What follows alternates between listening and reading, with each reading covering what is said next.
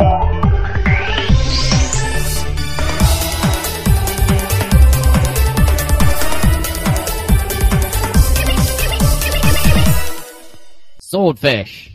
Hello and welcome to the Saladcast on the 30th of December 2010. This is our special Game of the Year edition, and I'm your host, Dan Train. Uh, joining me today, uh, Robert Kemp. Oh, thank you, thank you. You're far too kind. I'll, uh, I'll accept this reward and uh, award on, on behalf of my uh, myself and uh, all, all the good people who, uh, who who helped me achieve this great honor. And uh, I'll, I'll relinquish now. And Zachary Burgess. It's not really a special one. We're just doing it instead of our normal one. That's true. What depends on the definition of special, really. It's like top tier Yeah. specials are in place of a normal episode. It's not a special, it's a different. It's all different. It's a themed episode. Indeed. Like our E3 episode, where we don't talk about what we've been playing, but talk about. Well, we do, but not in the normal way of just. I ask what you two have been playing, and then you. We go on more like important things at hand. Indeed. So, um, uh, we better get started, hadn't we? Uh, Rob, I believe you have a list of categories. Have you got Ah, what's at the bottom does, of the list? So, Okay. uh, yes. Um, I'm not. I haven't really made a decent order for these though, to be honest. So it might be a little bit random. That's But, okay. uh, I thought, and half of these will probably be stolen, in all honesty, apart from my my nominations, but the category titles themselves. So the first one I have on my list is what do you consider the most memorable moment in gaming, 2010. Hmm. Okay, so what are your nominations for this moment? I have uh, a number. Um, Heavy Rain, nominated Several. specifically for the finger chop scene. Well, you have to cut your finger off. Okay, that's a good moment. Zach, you got any moments? I'm, I'm thinking. I have obviously I've never heard this, you know, Rob's ideas before, so I have to look at my list of the games I played and Okay. then think of moments in them that were were interesting. I, I have more, don't worry. You've got some more Okay. thinking time. Go on, Rob. Um, second nomination, Heavy Rain for having to pick bra or trousers in front of Naomi. Sounds like a memorable moment. it was the uh, same game. Yes, Can't yes it nominate is, but it, but it is, but it was a different moment. Are you going to Um, argue for the bra trousers moment over the uh, cutting your finger off? The moment? finger Is the question. Which was more nerve wracking for you? Uh, that, yeah, if I was to pick one, it would have to be finger chop for the uh, artistic Yeah. reason, because the other one's a little bit personal. But, Okay. um, Mass Effect 2 for the opening sequence. oh, that Or is the good. Okay. No, No, no, no, that's the an opening ending. The opening sequence. sequence is much cooler. I agree. Opening sequence. No, Yeah, that's not. okay, Moment yeah. half. It's it's memorable, but okay, yeah, no, maybe we should add that as well. Mass Effect 2 for the giant fucking Terminator. Yeah. Okay. And and immediately that- discount that as not being as good as the start, which is True. freaking amazing. Yeah. Not as Okay. good, but it's memorable for, for a different reason, for being completely stupidly retarded. Yeah, but if you're going to say that, then memorable moments could be like the moment in Civ 5 where the AI like got really confused or something, and and, and yeah, but that's not a and moment apart. at all. That's like everything that's like Civ five all the time. okay, okay, okay. That's, a, that's a completely different category. A- any others? Uh, I have uh, two more. Um, Okay. Halo Reach, because my personal favourite sequence of during that was uh, the sequence involving the death of is it Gorge or George? George, isn't it? George, I think, with a J. Yeah. Okay. Gorge. Yeah, that was Quake, I- wasn't it? Where there was someone called Gorge. I personally prefer the moment at the end where um, the Pillar of Autumn takes off. I thought that was really cool. Uh, That is quite well done. Or maybe you should consider the end sequence. There's lots of good moments in Halo. Halo. But I quite true. like. I, I, for some reason, I remember, and hence the category name. I remember the death of George sequence more than the others. Right, yeah, because all all the all the noble team die, don't they? But and they in a and just like Yahtzee says, so they're all trying to have a noblest death Yeah. contest, aren't they? But George pretty much does take the cake, really, doesn't he? Oh With yeah, his- absolutely. Yeah, he's got a good one. Uh, yeah, and the last one, Kamikaze is a little more powerful than the rest of them. That's true. And my last one is uh, probably the one I'm, that's a bit of an outsider, to be honest, from my opinion, is DeathSpank, simply because the demo made me laugh. Okay, did it make you laugh more than? Oh, of course, uh, Brutal Legend doesn't count is last year, but no, uh, no, that's last year. Can't count that. okay, fair enough. It's Okay, also not um, much of a moment if it was just like the whole demo. No, not uh, true. Uh, uh, I suppose that if I was to count that, and I haven't played the full game, so this is quite literally just a, a bit of a shit entry, to be honest. But you know, I quite liked the bit where you could keep talking to the uh, the witch lady about what you've been up to, and there's usually a it's usually not that impressive. Okay, I, I'd like to nominate the moment that I mean, you guys won't have, but uh, there's a moment in uh, Red Dead Redemption when you first go over to Mexico, and uh, you've just done like a mission on the river. But when you first enter Mexico for the first time, it plays this song, um, uh, original recording. Uh, you know, just acoustic, a man and a guitar plays. You know, the rest of the soundtrack cuts out, and it plays this song, and um, it's it's slightly me- it's quite melancholy and uh, your your objective is just to get to virtually the other side of Mexico. So you're just riding through this brand new landscape, and it's playing this really beautiful song. And I think that Hmm. was probably my one of a, a moment that I would nominate. That strikes me as a moment, you know, in Yeah. gaming, a definite no. definite contender for the category. I, I think would I've heard that song. I haven't seen it in context, but I think I've heard the song you're talking about. And Yeah, I uh, mean, it is pretty, yeah, I can see how that would be super fitting.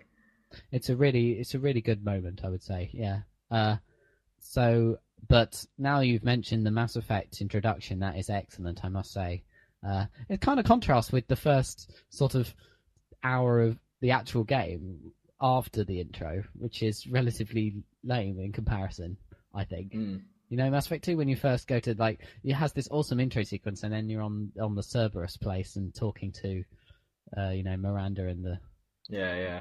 and the, what's the black guy called? I can't even remember now. He was the least the least good character in Mass Effect Two. That guy. yeah, because his teeth didn't move. Yeah. Um, yeah. Anyway, Uh, was, but- yeah, and I, I know. I, I, I keep wanting to call him Malcolm, but I know that's not it. Malcolm. I mean, the best bit of that um, opening is when you walk into the old um, sort of central command center of the uh, of the Normandy, and it's completely open to space, and you can see out. Oh yeah, yeah, that's awesome. That it just looks so cool. But it was so. Um, and, the, and the drop It was the, like- the sound as well at that point is great. It was like, Yeah, why yeah, yeah. did they not use that effect again? God damn it! yeah, that like is this is a game in space. Why can we not go outside into space more often and have cool, like no sound se- segments? I mean, Halo. All the guns that. would still work it's because they're mass accelerated. Halo Yeah. does that, but I'm I swear that's messed up. That sound in Halo. Why why do you? Because you you have no sound when you're outside the ship, but for some reason on that level it continues inside the ship for a bit, which doesn't make any sense to me. It should it should go Yeah. back to because when like- you're on yeah. the it's like multiplayer you level, seem to it go through the that. force fields, and you you think now you're inside because you've gone through these force field Yeah, things. but then the sound but, doesn't but go apparently back. not. I think maybe Yeah. there's something you do in the uh, docking bay that sort of gives it atmosphere because all the guys you're fighting against are wearing rebreathers at that stage. That's true. You know, all of the all of the elites have the full space gear on, rather That's than just true. their normal garb. So anyway, so I could. So what are the main contenders for this? The heavy rain one, I think, is definitely. I mean, that's so noticeable. I mean, I was watching Charlie Brooker's Screenwipe last night, and he had that moment. He sh- showed that moment on TV. It was so good, you know. Hmm. Um, Did he Uh, spoiler warning it? Because it's quite a, not really, no. you know, you know him. it's a bit of a shame. yeah, because at the Yeah, end, of I've, I've it- seen a number of the uh, the variants of it now as well, and it's. Oh, he uh, didn't. Yeah, he didn't really show what the different techniques were. He just showed some sort of clips and him. So some of them are reacting and going, considerably worse than others. I Yeah, think I got the. Uh, I think I took the fairly uh, uh, sane option, which was meat cleaver followed by searing, whilst Yeah. slightly pissed. Man, this is a And difficult aspirin. one. 'Cause that that is a that is a really good. I mean, it's such a good moment that it, it, sells the whole game in a way. I mean, I remember Laura talking about that moment and thinking that you know I couldn't wait for the game to come out because she knew that, that that that bit was in it when you had to cut your own finger off. I don't know what's so exciting about it. It's sort of It's morbid fascination. it was yeah. It's for me. It's the fact that you absolutely you actually it actually gave you the emotion of not wanting to do it. yeah, exactly. You actually and all it is is pressing some buttons even- and like, yeah, like you, you just don't want to go through with it, but for the, for the game's purpose, you do. And that was Heavy Rain's massive, massive, but plus was just the amount you get behind the characters. Would you say? I think that I haven't played Heavy Rain, but it seems like that moment might be the absolute highlight of Heavy Rain. In a way, It's well, yeah. The reveal is pretty cool as well. but you you haven't Because I didn't see it coming. I don't know. I didn't. I didn't really see it coming, but I don't think that was necessarily a good thing because it was like it came totally out of the blue. It's like, oh, it's that guy. What? Suddenly he's sitting in his office burning these things, and then you gradually realise, oh wait, it's him. What? Wait, why? and then it does Oh, sort really? of explain it as it goes. Well, yeah. I suppose you're right. Maybe it isn't such great, but it's it's not as good as the finger chop. I mean, does Mass Effect Two doesn't really have a twist, does it? no, Uh. that's my my big problem with the Mass Effect Two stories. You know exactly where it's going right from the start. Yeah, There's no Apart twists. There's no. it's like There's- the only no twist real- is to discover how retarded it is. yeah, basically, I suppose. I mean, it doesn't have a. Uh, the moment that I'm thinking of to compare it with is the moment in KOTOR of Knights of the Old Republic, which is you know Bioware previous game. You know, the first one, the moment where the twist is, and you, that that is absolutely brilliant. You know, Yeah. uh, moment. It's probably a better moment in terms of gaming than like yeah. No, I'd, I'd, I'd be very. intro. Yeah, I'd be because it wasn't. I don't know. Actually, the reveal in Mass Effect One wasn't that great. Uh, it wasn't done particularly No. well. It was Nothing's been as good as that. Um, that the identity of Revan thing, which was very clever. You know, uh, obviously that's a very Oh, old game. back in. Uh, Back in KOTOR, yeah. Yeah, Do you know? Have you? Do you know about that twist? I, I know of it, but I, I that's like the best twist in really gaming. Well, it's not really a spoiler anymore, is it? But uh, No. it's very clever because it uses the uh, cliche of RPGs where you start the game and you have sort of you don't ask who am I and what have I done prior to this moment because you're like, oh, I'm starting a game, here I am, you know. Uh, like all game characters in RPGs have kind of amnesia from the start, don't they? Or Yeah. Uh, so so. So you don't even think about what your character has done prior to the moment you take control of him because you think, oh, I'm just some Republic soldier. But then it turns out you are the big bad guy, you know, which is But does he genius. literally have amnesia? So that Uh, yeah, everyone well, he has- He doesn't tell not- everyone. Yeah, yeah, he it's not- can't because you're playing him. Yeah, it's not amnesia. It's force. You know, it's force induced. You know, Force they- amnesia. Lol. Yeah. Well, no, it's it's like a mind You are not the man you him. think you are. Yeah, it's like uh, he's been hypnotized with the force or whatever to, to not remember um, his his prior life. That's a it's memory erasure. You know, um, erasure. Erasure. Erasure. yeah, that's that's a that's a thing, isn't it? It would make sense to be able to do that with the force, wouldn't it? In terms of the Star Wars universe. Uh, so Maybe. Or maybe it's just the- erasing. yeah, erasure. Damn, you know that song, that stupid Yeah. Muse song. Muse has gone ridiculous. Really. Thanks a lot, Matt Bellamy. Anyway, uh, I, I'm leaning towards Heavy Rain, even though I haven't played it for this for this category. I think purely out of notoriety. I mean, not just our opinions, but just out of the general. Everyone knows about that in gaming. Really, it's Yeah, It is, and it is good. I, I, I mean, seriously good, and it's it's one you do think about for quite some time afterwards. yeah, okay. Well, we've got plenty of categories to get through, so if there's no objections, I think we'll nominate Heavy Rain's finger cutting sequence as the best moment in gaming 2010. Official. Happy salad. Hooray! Hooray! Next category. Congratulations, Congratulations, Heavy Rain. Jack. Do you want to take a lead on a category? Shall we mix and match? Um, we could, but mine are, are more retarded, and also I don't have That's very many okay. nominations for them, which doesn't help. Well, this is this, this will Well, be we can add Like, okay, we'll have the light-hearted ones followed by the sort of more normal ones. Well, let's do the one that I put down first, which I can only think of two nominations for, so you guys are going to need to kind of help. okay. Okay. It, it's the 2010 game most likely to make you swear. Oh, excellent. Okay, so Super Meat The problem Boy, is, I'm, I'm uh, assuming Yeah, we're Super limiting Boy. this. I'm assuming we're limiting this to 2010 games, though. Well, that's so. the point because it's 2010. Yeah, my, my most sweared at game of this year will definitely be Team Fortress, but Well, Yeah. probably. Well, I most Yeah. I've been It's swearing basi- a lot playing Batman, but that's a that's a previous game. It's like the only Uh, two not the I story, came but- up with for nominations was obviously Call of Super Meat Duty. Boy and yeah, Call of Duty Black Ops, I guess, because the other one came out older. yeah, Black Ops would be probably my nomination too. I mean, don't get me wrong. This is the first Call of, you know, modern-ish Call of Duty game that I've actually sort of enjoyed in quite some time. But that doesn't mean it isn't as frustrating as hell in places. Yeah, I think I. I mean, I haven't really played much of Black Ops, but I played Modern Warfare 2 this year, and I can see how that relates. And also, I can hear from this room Callum playing Black Ops multiplayer, and you can hear the swearing from here. You know, I mean, nothing. You know, that really does induce. And when I was playing the demo, I haven't got to like super hardcore on Super Meat Boy yet, but when I was playing the demo, it really reduces my swearing. The fact that you start immediately, because that's the time when I swear, is the time between between fucking up and getting to start again. That's when I'm see- going, oh, for the love of fucking hell, or whatever. Meat Boy doesn't really make me angry. It's just kind of ah, you know, you, you do Yeah. occasionally go, oh fuck, but it's usually in a comical way. Yeah. Um, you know, because the your deaths are usually hilarious. It's like that, Yeah. that's why once again this is another.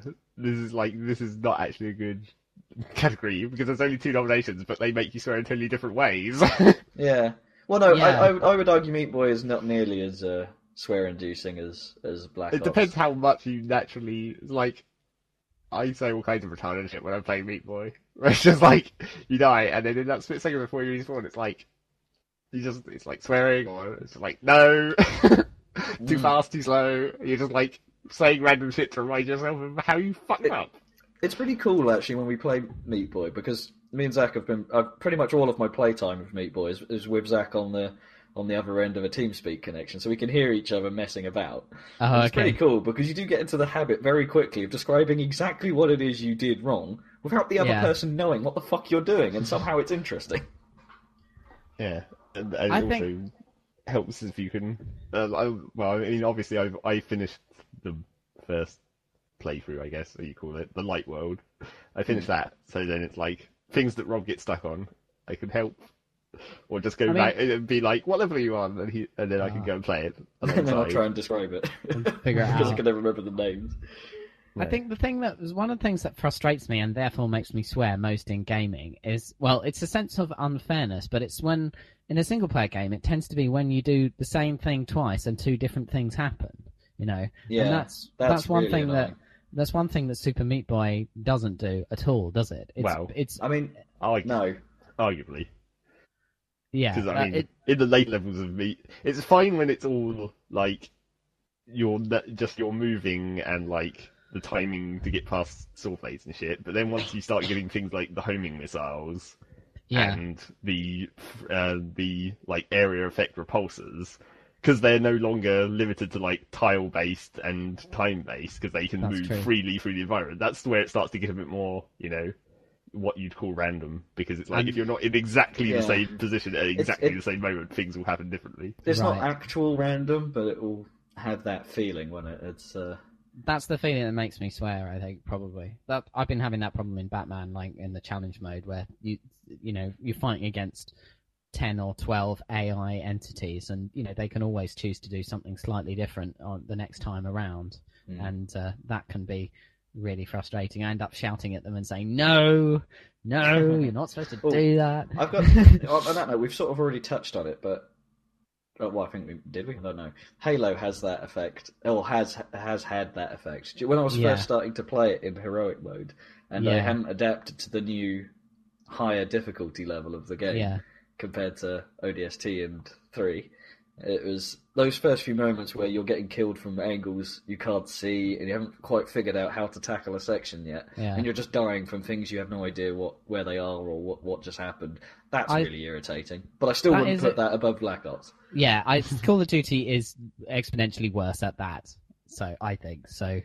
Well, Uh, I think, in actual fact, it's like we out of the NAFL nominations for this, we have to probably give it to Black Ops, even though I haven't played that, and Dan hasn't really that much compared to Rob, anyway. I, I, I will add another one into the mix, um, Oh, Yeah. and you probably you guys probably can't uh, comment on this one Okay. too much, unfortunately. But Super Street Fighter Four. I'm allowed Oh, to say that because Street Fighter 4 was last year, but the Super That's version was true. this year. That's And technically although true. it is an improvement over Super over over Street Fighter 4 in terms of the control, it is the most frustrating game because you can never get it to do what the fuck you want it to.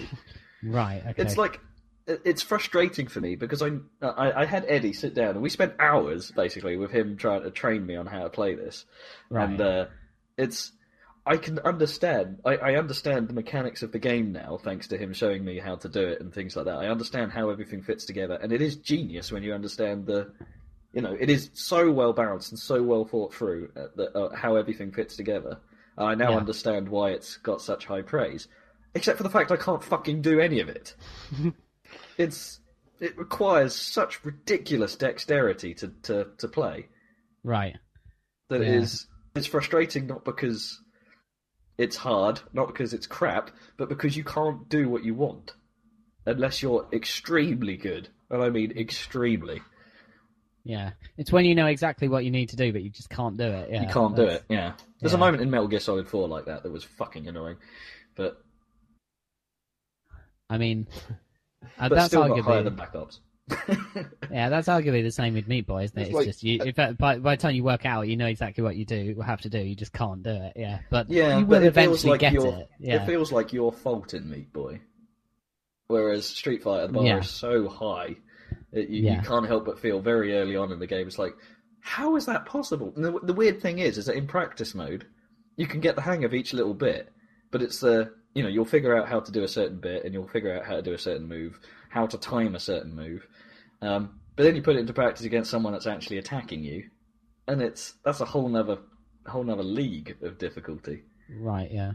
pulling it off against a standard dummy where you have the time to pull it off is is one thing. But yeah, it, it's just irritating. But as I said, still not as irritating as Black Ops. Okay, so I think the winner It's of this category Black is Ops Call of has- Duty Black Ops. I think. It's like Black Ops has to win, but only because vicariously we actually want to give it to TF2 for for being a first-person shooter that we swear at a lot. It's Oh, basically yeah, the same thing. we we do swear at TF an awful lot. Or I swear at TF an awful lot because I've been sucking so bad this year. Yeah, but at least does- in you know Well, you can that usually tell how you died more easily Mm. or whatever or why. You know, uh, if you actually sit and analyze and you calm down for a second after you've died and realize how you died, then usually it, it makes sense. Whereas That, sometimes, I, I think that is half my problem with TF. Is you know I, I can once you're wound on it, nothing makes sense. yeah, And some even I, still stand by my original statements that I made a few weeks ago that sometimes it is just fucking weird what happens in that game, and there is no way of explaining it. But it's so yeah, some you know there is a good few times where you just can't see what's going on until you think about it later, like several hours later or something. You're so wound up, and it's like you go, oh yeah, that probably did happen. Ah shit. Okay, so yes, Call of Duty Black Ops, most swear-inducing game of 2010. Happy Salad official. That's quite a good one. I like that one. Okay, that's a good category. Cheers. It's like right, go next downhill from there, I think. That's all right. well, I've got a sli- my, my next category is a, a slightly less good one. It's the most Okay. memorable advert of gaming 2010. Oh God, I don't know how many I've even seen. it's like I don't watch TV ever. This is Yeah, not going to be helpful. Uh, most of the ads I saw were were because of like the, a lot of them got shown in cinemas, so I've seen quite a few. But What ones were in I the think there cinema? was an I advert for have seen them. Eve in, in front of Tron, apparently. well, okay, I I'll did just see an you a list advert of for all Eve the ones I've seen. And oh yeah, no, there's been a few, Eve's always about like, but I haven't seen it on telly. But Eve is also not hmm. technically 2010. well, No. No, true. Oh, well, you, you could It's consider an advert of 2010. It doesn't have to be for a game of capitalism in 2010. Yeah. Yeah, yeah, that definitely counts. Yeah. The only reason I remember that is because of its tagline, is that everything you know about Warcraft has changed. No, it's exactly the same. It's just a yeah, slightly different remember world. I just The thing remember is that one because of the before-after effect of it. it's like All that everything will lore change. stuff. Everything has changed. yeah, all that lore stuff and the Deathwing and all that stuff, it's all fair enough for if you play World of Warcraft. But in terms of advertising, like the uh, Mr. T one, etc., and the William Shatner one were way cooler. I think they were last year, though, weren't they? exactly, that's what I'm saying. So, Yeah, they were. They were, they were super cool. What is it? I'm a night elf mohawk. and Uh, uh, T, there's no such thing as a nine elf mohawk. Shut up, fool! shut up, boo. You think I'm not clever enough to play with computers, Mister Condescending Director Person? Hey, Shatner, how do I fire bolts of lightning? Let's get World of Warcraft dark. yeah, see, we've just proved memorable. They were awesome. They were they were awesome. The new ones, not so much. Okay. No. Other So- other nominations?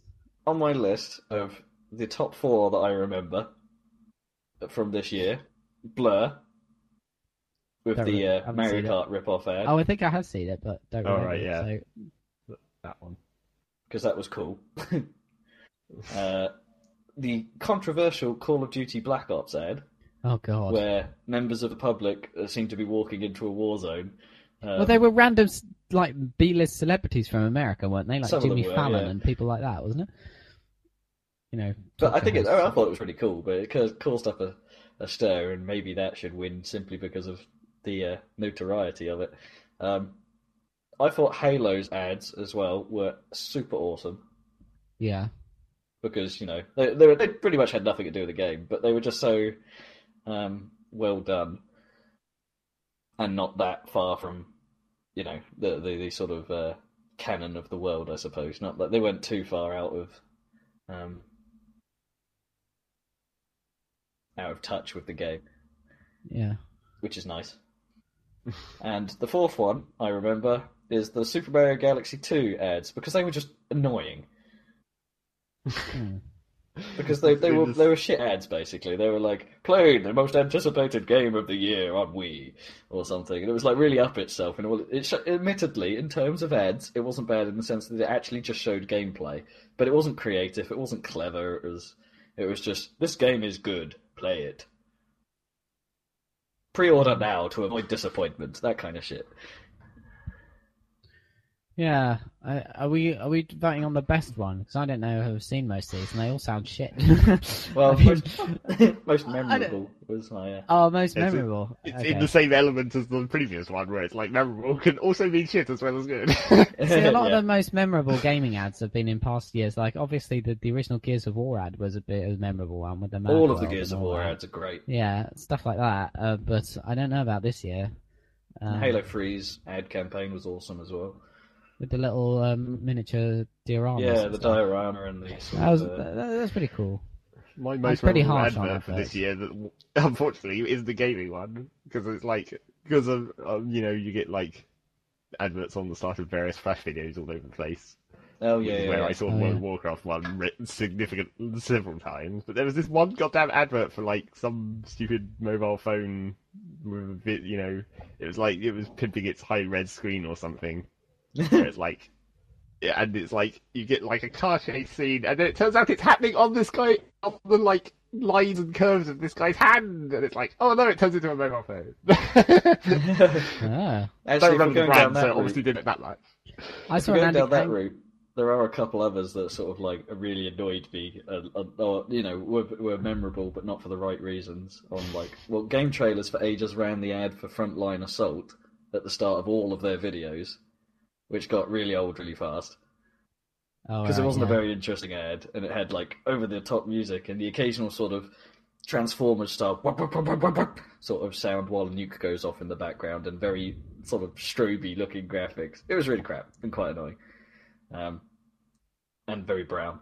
And um, but possibly the one that has annoyed me the most quite recently is the stupid ad for the BlackBerry Torch featuring um, music innovator Diplo.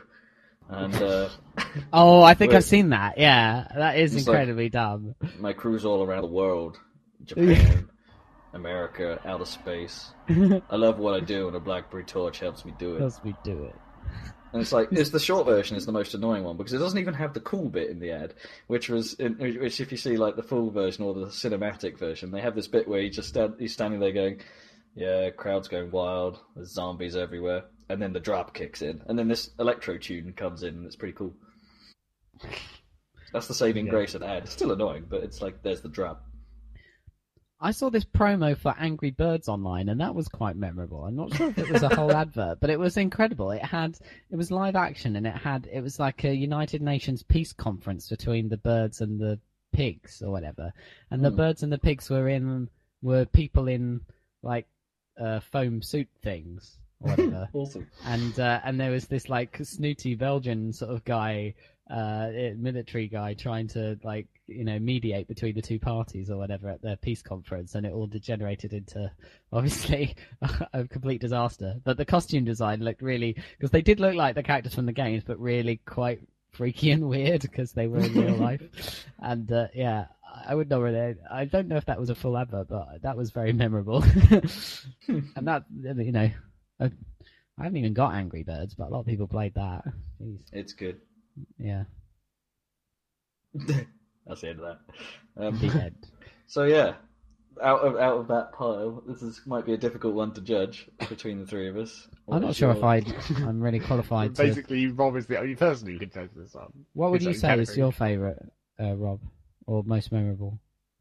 Well, I see. My, my favorite is probably the Halo stuff again, but Right, fair enough. in terms of the category, I think it's going to have to go to Blur because Okay. it was just so I do actually remember there.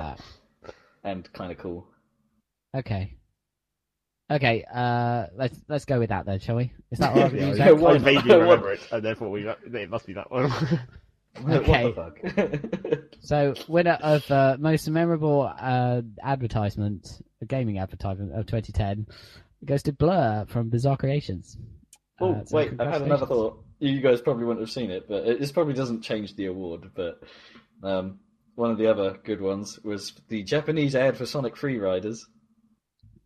Nope, That was quite no funny. idea. was it was it uh, terribly Japanese? It had kids playing the game, and then every now and then a slogan would appear on the screen in big letters, and they and and, it would, and the voiceover man would say it, and there'd be like thumbs up and everything. So it's like super fun time or something. So yeah, basically Japanese. Is what Yeah, you're it was awesome. and also, the the Blur advert should also win like epic fail at getting people to actually buy the game. Oh well, never mind. yeah, It's like there's a, there's a, most biggest waste of cash. yeah. Buying that advert. the company has now been uh, sold, hasn't it, or just been shut down? So well done, yeah, I think so. Anyway, uh, next But- category. More on that Look. later. More on that later. Go on, Zegel. Oh, it's alternating, isn't it? Here we go. Yeah, I was trying to think of what could be next because uh, the, I'm just looking at the other four or all three, I guess, that I have, and they're not very interesting, and they also don't have very many nominations. But, That's like, okay. We can add up, to nominations. We've got most annoying thing in audio in 2010. Most annoying audio thing. yeah, Hmm. which I'm going to nominate. Well, there's, there's Super Meat Boy's meatiness, which gets kind of annoying after a while. The... yeah. Okay. And also uh, the Mass Effect 2 incidental voices, One less. because that was I've just seen us. hilariously bad and kind of annoying. So, some of that was absolutely terrible. I'd like to add um, uh, one of the characters. I can't remember his name. That's that's quite bad. But the guy from Heavy Rain who shouts Sean a lot. Okay. Or Jason. Sean, Sean, Sean, It's like bloody um, Akira, is it? Kaneda. Sean. Tetsuo. Sean. Sean. Oh wait, and I forgot the third nomination that I had for this one. The artillery in Supreme Commander 2, because as I mentioned at the time, it just never stops! Oh, Constant I've- I've- no, no. I, I, I do have another one, but it's not really from this year, which is annoying. I was about to say the artillery guns from Red Faction Guerrilla, because that was pretty annoying. oh, what, through that whole mission? Yeah, I guess it was. Yeah. mainly because it- Whoopoosh! was it didn't- It didn't seem like... It, it didn't seem like that sound was coming from the guns. Yeah. It just didn't matter where you were, it just sounded the same. But that's not this year, so yes. Fail. Yeah, Oh yeah, that's discount that one. Hmm. Th- these aren't that strong, to be honest. No. Because that that Mass Effect Two thing is annoying, but it's not very annoying. Like it wouldn't It's make more me. funny, if anything else. Yeah. Sometimes. There must be Literally something just- really irritating.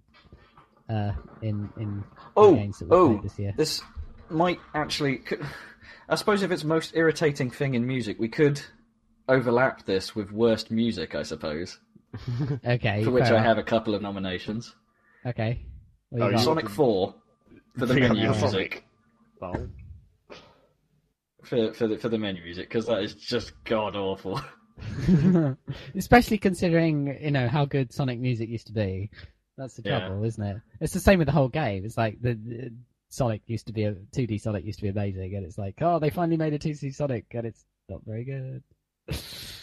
Well, uh, so we'll we'll soon see because it's uh, currently uh, 800 points, which is the price it should be on on Xbox Live Arcade for today only. Oh, are you going to pick it up then? I already have. Well, you're a you're a Sonic fanboy, so you know I- it I- doesn't I- really matter. yeah, I feel it's not that obliged. great. Yeah, you're kind of obliged.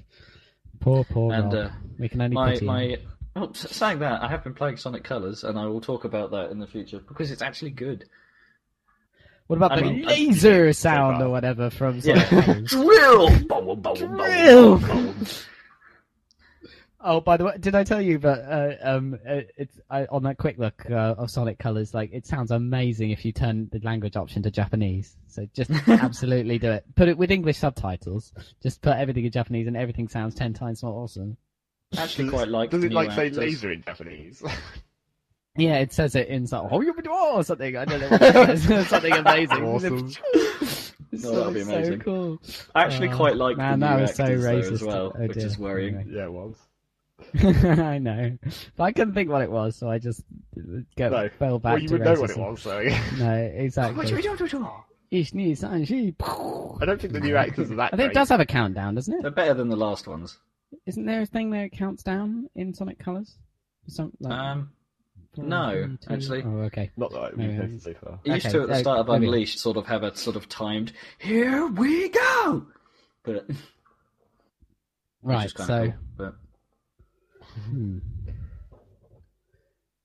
yeah, Damn, I uh, can't yeah, think of yeah, anything. yeah. Sonic Colors. I'm actually enjoying it, and you know, no bullshit. no, Actually, quite good. It's not just me liking it because it's a Sonic game. excellent. It's- And you get to but use yeah, your more- Wii. Yeah, I do. My Wii's finally Hurrah. getting some use. Which means I have to plug it in. It means I have to change Lol. cables around the back of my TV whenever I want to use it. So Yeah. there's mild annoyances attached to it. But yeah. There's actually a spare Wii in this house that I could probably use, but I can't plug it into my monitors, so I need because you can't. I mean, I need a VGA box that accepts component in because that's literally the only way to do it. I mean, anyway, Oh, well, yeah, unless you use uh, composite. But, yeah, yeah, into the VGA, but I don't know. for the but but anyway, my other pig, nomination to add to the worst audio category is menu music from Gran Turismo 5. Oh, genius! That's a good Because one. I, bits of it are fucking awful. Oh man, I, I, I kind of like that one. That is much more annoying than that Mass Effect Two one less thing. I would, I, I think Oh. I agree with you on that one. The worst bit of it is, and I'll try and demonstrate this using my mouth, is there's this, which will make it sound infinitely worse, but there's a bit of music that plays quite often while the game is loading a race, and it's sort of like, it's got a sort of, sort of casual dance beat in the background, but as far as I can tell, the main melody is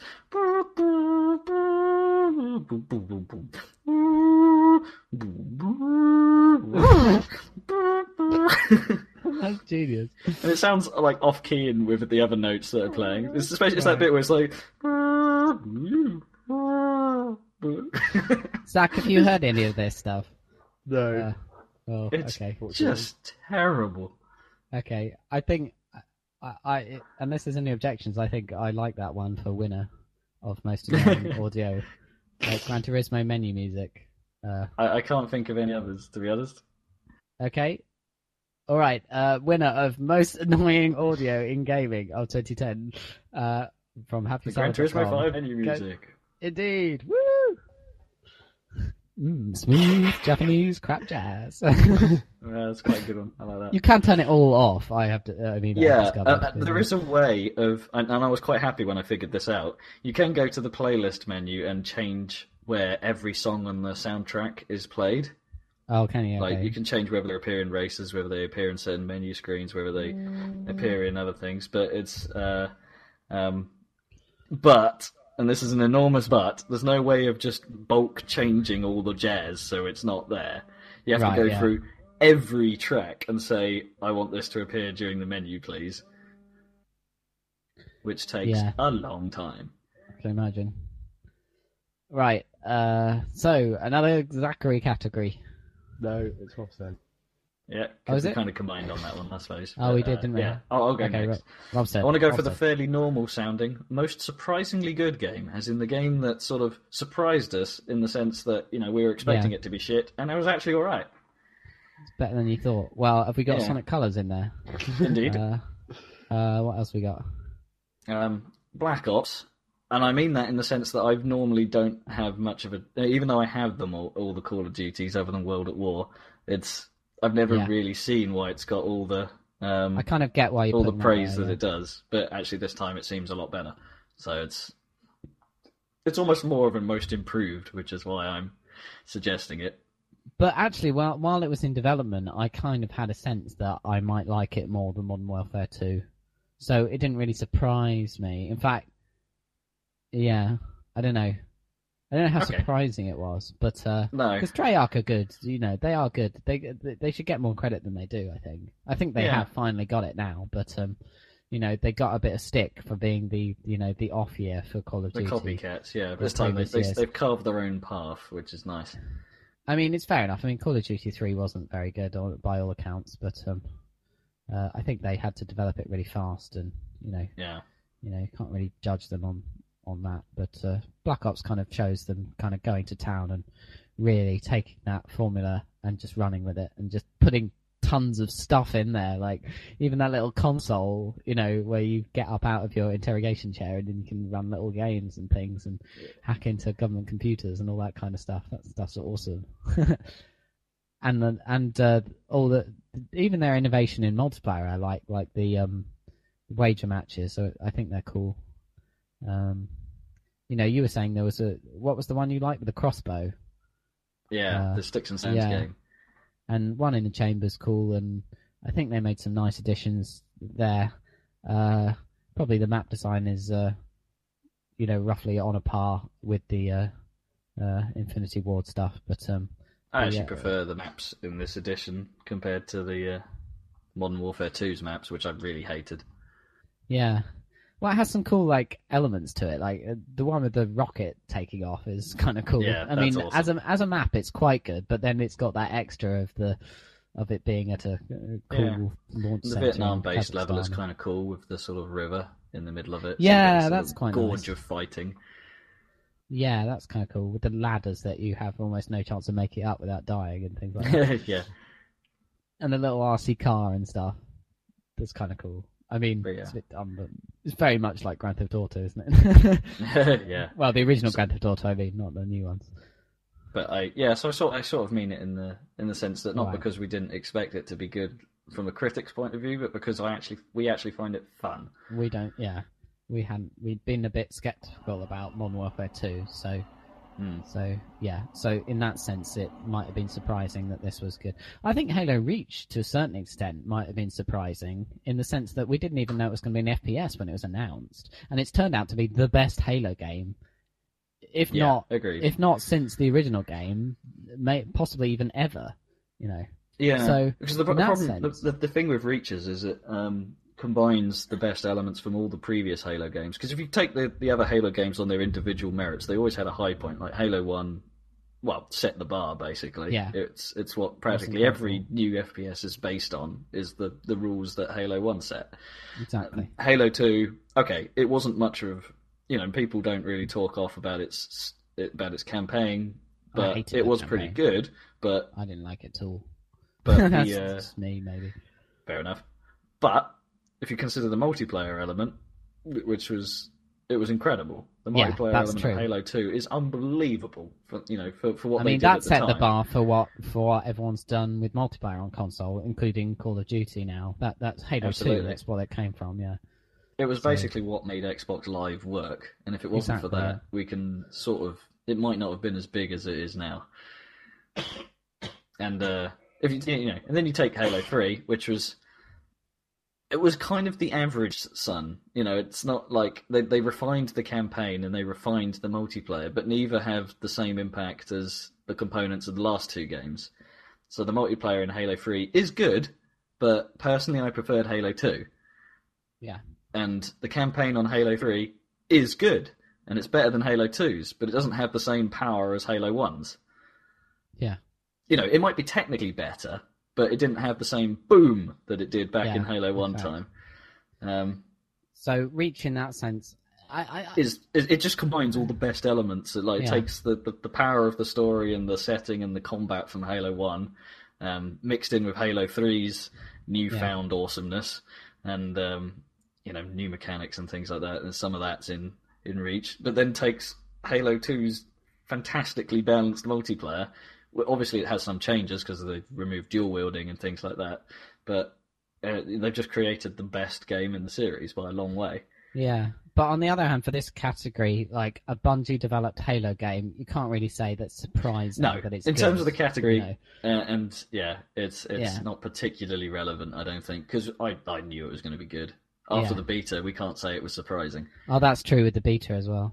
Another one. I mean, we're, we're nominating all these huge games for this category, which I kind of tend to think would be more for games like Sonic Colors. But um, Red Dead Redemption, who saw that coming? I mean, Red Dead Revolver was, n- you know, nothing like Red Dead Redemption. That is you true. know? That is true. And and I I I should have been the one most excited about Red Dead Redemption, and it just it's almost like there was a blackout on coverage of it. Nobody was excited about it, and they should nobody realized that what was coming was basically, you know, basically a spiritual successor to Grand Theft Auto 4, which is the, the one of the most critically acclaimed, you know, and most best-selling, most successful games of all time. And it kind of crept up on everyone in sort of March or when was it? Sort of May time, yeah, and about just a, just appeared and just destroyed. And like and and the people that were making it were really worried they weren't going to recoup their enormous development costs. And they did massively because it sold incredibly well. I mean in a sense uh, red dead redemption was really surprising in a way because I guess. I suppose it mean- wasn't. I suppose it wasn't surprising for me because I, it was completely off the. Well, yeah. The only the surprise for me was that it was completely off the radar until it nobody came knew out. it was coming yeah And it's like once it had come out, I was like, "Oh, it's Rockstar. Oh, it's GTA based. Yeah, it's probably going to be good." Yeah But no, it's probably going to be considered good. I don't. I still don't know what my take is on it, having never played it. But um, Yeah. and you know, and with my history of GTA of late, but it's uh, yeah, it's it's surprising in the sense that you know it, I can see what you're saying. It came from nothing into yeah arguably best game of the year. So But- if this category is like games we thought were going to be lame and turned out to be great, then it doesn't count. But if it's just in terms of sheer surprise, it's like nothing, and then surprise, one of the best games ever made. You know, Yeah, that is quite surprising. You know, so well, almost changes up what the category means now. So we'll have to we'll Yeah, have to consider exactly. that. I still I think that's a good entry. Okay, Um, my other one was Bioshock Two, my other nomination, simply Right, yeah. because um, I wasn't bowled over by Bioshock One. I'll be honest. I didn't get too much of the hook, as I call it. I didn't get too much of the draw, and uh, from playing the PC port, it is kind of a lazy port in places. And Bioshock Two is a far better job. It still has its flaws, but I like it. And Yeah. that's that's gonna say something for for something that's come from something I was a bit meh about to something. You know what? This is actually pretty cool. Um, is a is a is a good enough step in my books to give it a nomination.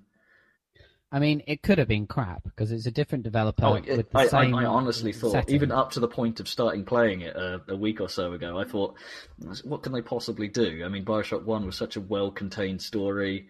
Um, the world, the, the world suited, and the game suited a one-off, but It they've made it work, did, and it's better, and it's okay. they, they've almost they, they they then that's what surprised me. I think I think I went into it expecting it to be more of the same or a crap sequel, you know, just a cash in, but it's not. It is actually worth the money you pay. Okay. I would recommend Uh, it to people playing Bioshock 2 and ignoring the first one, in all honesty.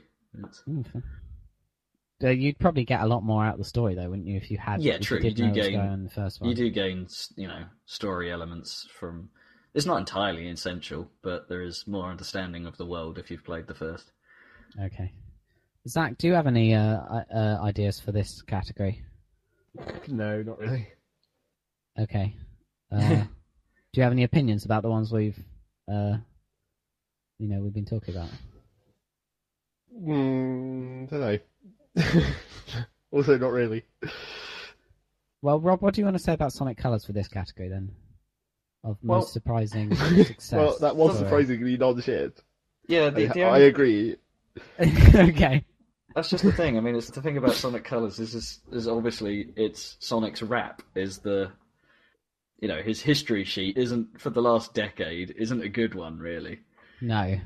With the with the exception of the Sonic Adventures, they've all had their flaws, and the, Even Sonic well, Adventure was. I mean, there's you can't really argue. Uh, Sonic Adventure 2's you, you guys really liked, but uh, Sonic Adventure was never as good a translation of Sonic into 3D as Mario 64 was a translation of Mario into 3D. You know, Yeah, true, I mean, true. in fact, it's they've they've almost given up at this point, and I can see why. You know, I mean, colors. Yeah, probably I the best bits in colors are the bits where it's side on. I would I would have thought. Uh, Which is yeah, most of agreed. isn't The it? best the best bits are the 3D does add something to it, and it keeps it you know kind of kind of interesting. But Yeah, there would have been nothing wrong with making the game entirely 2D. Um, yeah, there, there would have been absolutely nothing wrong with that. Um, it's it's just that yeah, uh, uh, uh, you know, everyone whenever Sega make a plan for Sonic, they hype it up, they give it all the all the threads. They say honestly, we've listened, we've made the best Sonic game we've ever made, and Yeah. especially in the case of Sonic the Hedgehog 06, they fail on every count. Um, Unleashed changed that slightly in the fact that they did have elements that were great, but they still hadn't quite got it. You know, there were there were some stupid gimmicks that just didn't work. There were some stupid mechanics in some levels that just didn't really work and were just annoying. Um, to the point where once you've done them once, you can you find the routes around the level that doesn't involve them. You know, they were they were that bad to make you think of other ways of tackling it. And uh, and the wolf section, dear God, it's just Yeah. yeah. They were they weren't that that wasn't as bad as I was expecting, but it shouldn't have been there. Um, so you know, I went into thinking colors. Uh, okay, it it looks promising. They've taken Unleashed and you know rolled with it. They've obviously thought they were onto something with Unleashed, and and actually, I I have very few complaints about it. They have taken the best bits of Unleashed, um, and thrown away all crap. It's the, the, the stages are clever. They uh, they're very they're varied. The uh, the new Wisp powers do add a level of awesomeness to how you attack the levels. They deserve multiple playthroughs because of the different routes you can take and the different things to find. Most of the time, you can't get everything on a single run, so you have to do it several times in order to total the level and uh, and just ex- and just uh, find everything in there. Uh, it has a nice mix of speed and platforming elements that are well done, which is Yeah. one of the most difficult things for a Sonic game to do. I think is to get a Definitely. platformy feel correct. it's, It's just just the way the way Sonic moves, isn't it? it I don't know. It's just Oh, there, there, I, I have some weird. I think the way he jumps is a bit weird, and they've added a very Yeah. slight double jump. But they've changed some mechanics, like you can't just homing attack forward all the time. There are that's on a. they- They've sort of changed the layout on how Sonic's know, moves work in, in a way that's actually beneficial as well. It's it's just a great balance of all the all the good bits of all the previous sort of 2D Sonic games put together, and I, I really really like it. I have to say. great. The one, the only downside to it, and this is a big, this is both a downside and an upside, and Zeg will agree with me with this. Doesn't really explain itself. it pretty much drops you in, and it's up to you to figure out what to do and how everything works. It does have a hint system, but it's pretty lame. Okay. It was it was just like you start the game up and it just goes straight to the first level. It's like there's not even a menu. just like Yeah, go. the first thing you do is it drops you in the game, like old school style. It's like press new start? game, Act One, here you go. well, you do Sweet. technically It's have like an to start, I guess. Yeah, But, but but it was it was like it drops you straight into the level, and then when you eventually get to like the first bit of story, it it doesn't try to explain it, but then it doesn't actually want to try to explain it because it's it seems like they've just given up trying to actually have stories. Where it's like Sonic and Tails are just like, well, Eggman built this thing, so he, like, he must be doing something bad, so we have, we're here to stop him. it's just like they've given The- up the- inventing any stupid reasons for this. and the best line on that whole first section is, "This is pretty much how we spend our time." yeah. Well, I think I yeah, I think I've seen that part. Yeah, because I think with the, for this category as well, I think Sonic Colors has kind of come in the shadow of the disappointment over Sonic Four because that's what everyone was excited for. Because you know they get they rip Yeah. everyone up into a frenzy every time, and every time they disappoint, and this time they disappointed again with Sonic Four. But then, Uh, Admittedly, Hold it your was only a horses. minor disappointment in Sonic Four. yeah, but a good Sonic game. You know, out of the, that, and that what makes it almost surprising in that it's come in the wake of of a of another you know, dis- slight disappointment. You know. The only thing I would say is that if Sonic Colors was released was released on Xbox and they didn't do what they did with Unleashed and had different stages on the Xbox compared to what they had on, Yeah, Wii. the same game. you know, I would get the Xbox version because it would ben- even if they didn't make the graphics that much better, I'd love I'd love it to be HD and have a smooth frame rate. It's the one thing it lacks is that it runs at 30 frames rather than 60. A Sonic Yeah. game should really run at 60 if you can help it. Well, they should consider releasing that. I think. I mean- it's- it- I think the only reason they haven't is because Sonic Unleashed sold well on the Wii. Right. Or, I see. You know, Okay. reasonably well. because it's a huge install base, isn't it, for the Wii? Especially Yeah. if because there's so few. Let's be honest, there's so few good games on the Wii these days. Um, is it- that yeah. is that fair enough? Commercially, it did a lot. Yeah, yeah I, I sort of agree with you. There's not many games I'd want or. I mean, even Epic Mickey is supposed to be the big savior this year, and even that was like a disappointment. I'm not interested in buying that. It has been mm. nominated in other award shows for most disappointing. Yeah, exactly. So, uh, yeah. So, but if they if they made that a downloadable game on Xbox Live Arcade or whatever, even I would consider buying that. That would be brilliant. That would be you know. absolutely superb. And they could charge the 1200 points, maybe Yeah. even 1600 for it, and it would be a I'd good happy price for that. game. Twelve hundred. I suppose that that is the one criticism. Sonic Colors is now available at a reduced price. Um, pretty much everywhere Right. you go, you could get it twenty quid or less. Um, Yeah. It seems a bit rich to charge full price for it. I mean, it's not.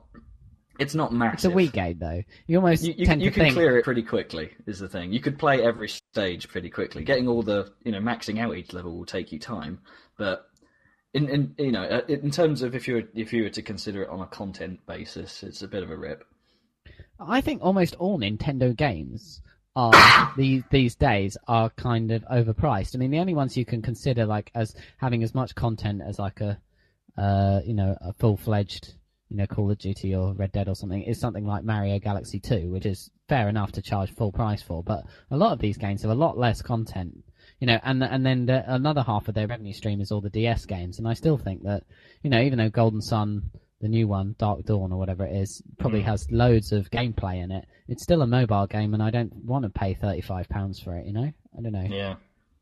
So, and they don't Yeah, get no, I know what you discounted as quickly as it's it's terrible because they don't get discounted as quickly as much more you know content filled and you know graphically superior games on PC and even Xbox and three and uh, PS3. You know, like in this Mm. Steam sale, you're looking at amazing games for you know for like fiver or something, and then you, you want to buy Professor Layton or something, or you have to spend thirty five quid. You know, it's Yeah. just it, I mean, it seems like a, bit, I, I have problems with the first party Ninty games, especially because.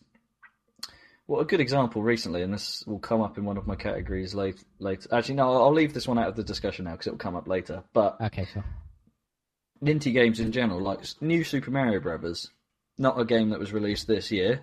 Um, yeah, At the end of the following year, is still Full price. Full price. I saw that. without- Forty quid. Wi- without fail, you'll have to pay release price for that game.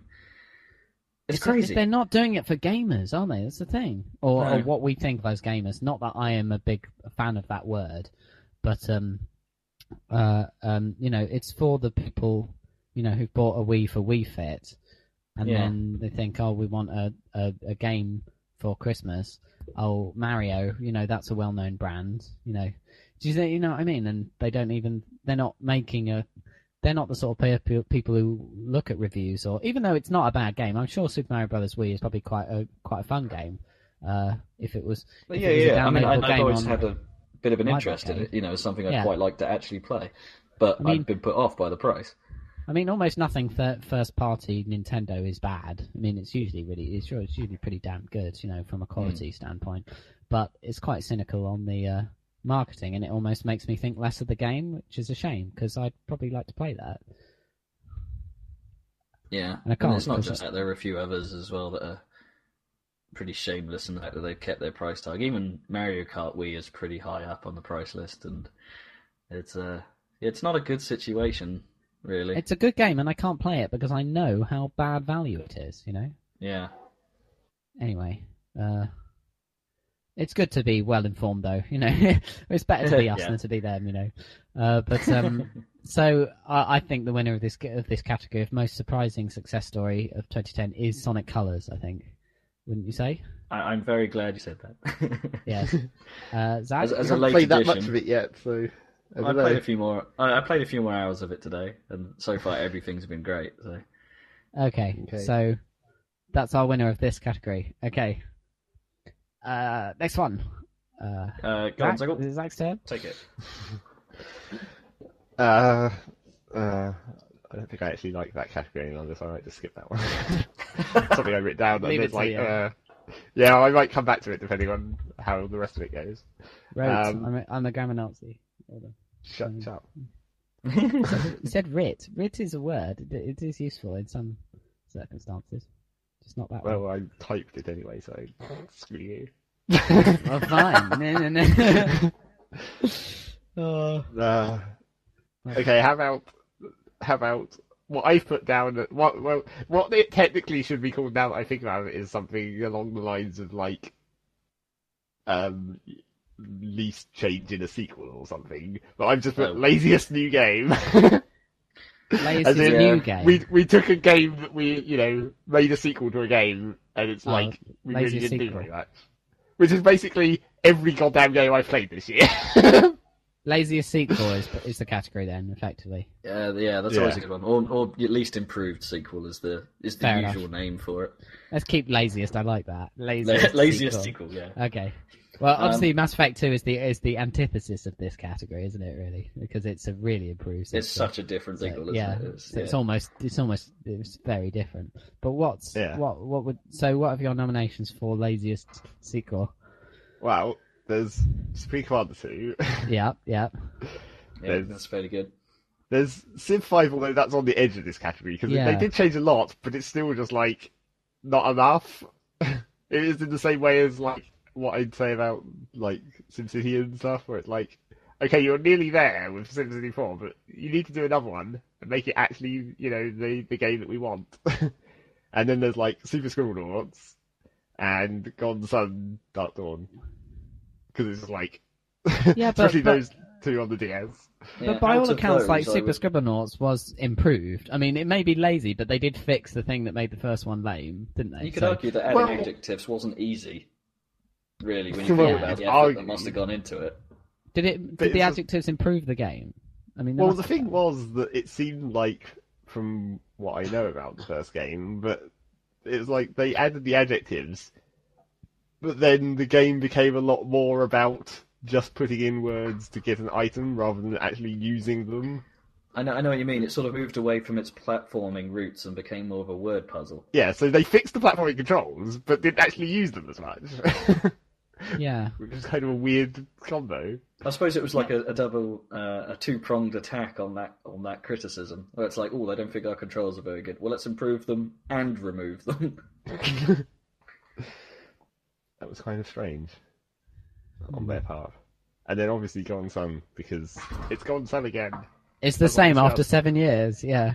It is, It- yeah, it is pretty much the same. so, do you think laziest sequel means, uh, you know, implies that the game is bad? Not No, Uh, I think it's just that it hasn't changed enough. Okay, you know, it's, fair it's enough. almost identical to the previous edition. Because obviously, Um, Golden Sun is a good game.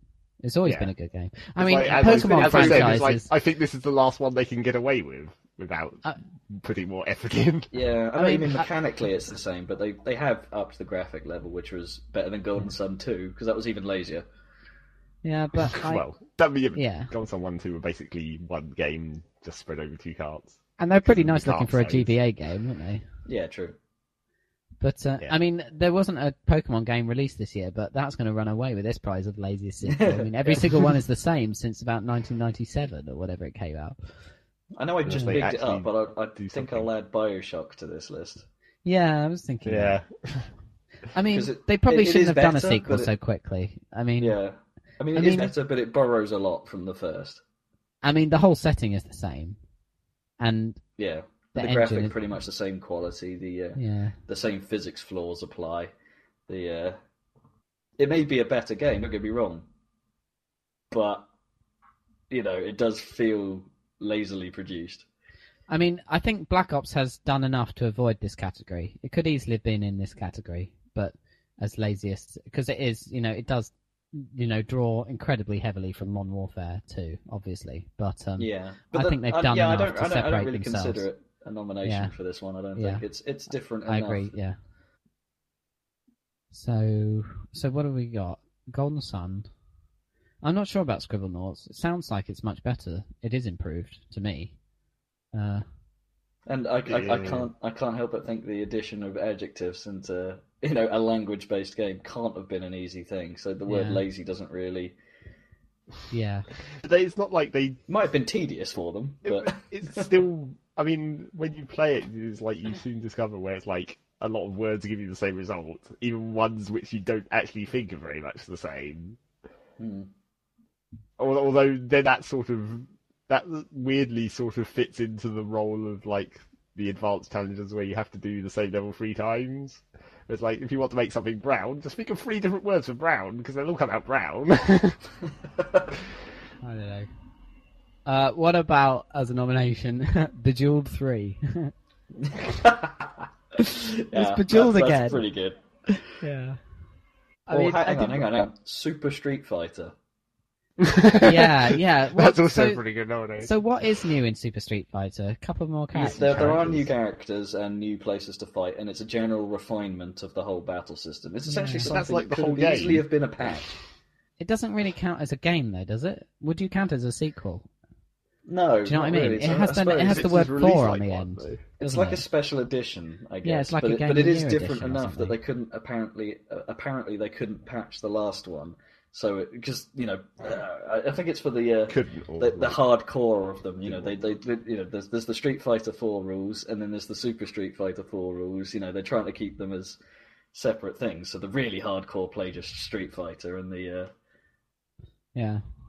it's uh yeah, it's a weird one. It's it's almost it's not really a sequel, but at the same time, it's fairly lazy for a full release. I mean, uh, you They could almost patched it. I'm nominate. sure they could have patched it. And just Yeah, said, they could have patched it that. better. Fuck Yeah, but they have a precedent from their old days of like the super versions, don't they? Yeah. So they were kind of following in the old. It kind of Or makes maybe sense. maybe I it think. should have been like a, a DLC pack, you know. so you know, you buy Street Fighter Four and you can buy the Super add-on for monies, Yeah. and then you can choose between them. So you could have your old Street Fighter Four rules and your Super rules. That makes more sense to me. I don't know. Hmm. I think you can make an argument that uh, all the low spec uh, car models in Gran Turismo 5, considering how long it took to make, uh, would qualify it as quite lazy in a way. It's quite lazy, but I wouldn't consider the game as a whole as a lazy no, endeavor. I mean there's so much to, of it, but Yeah. yeah.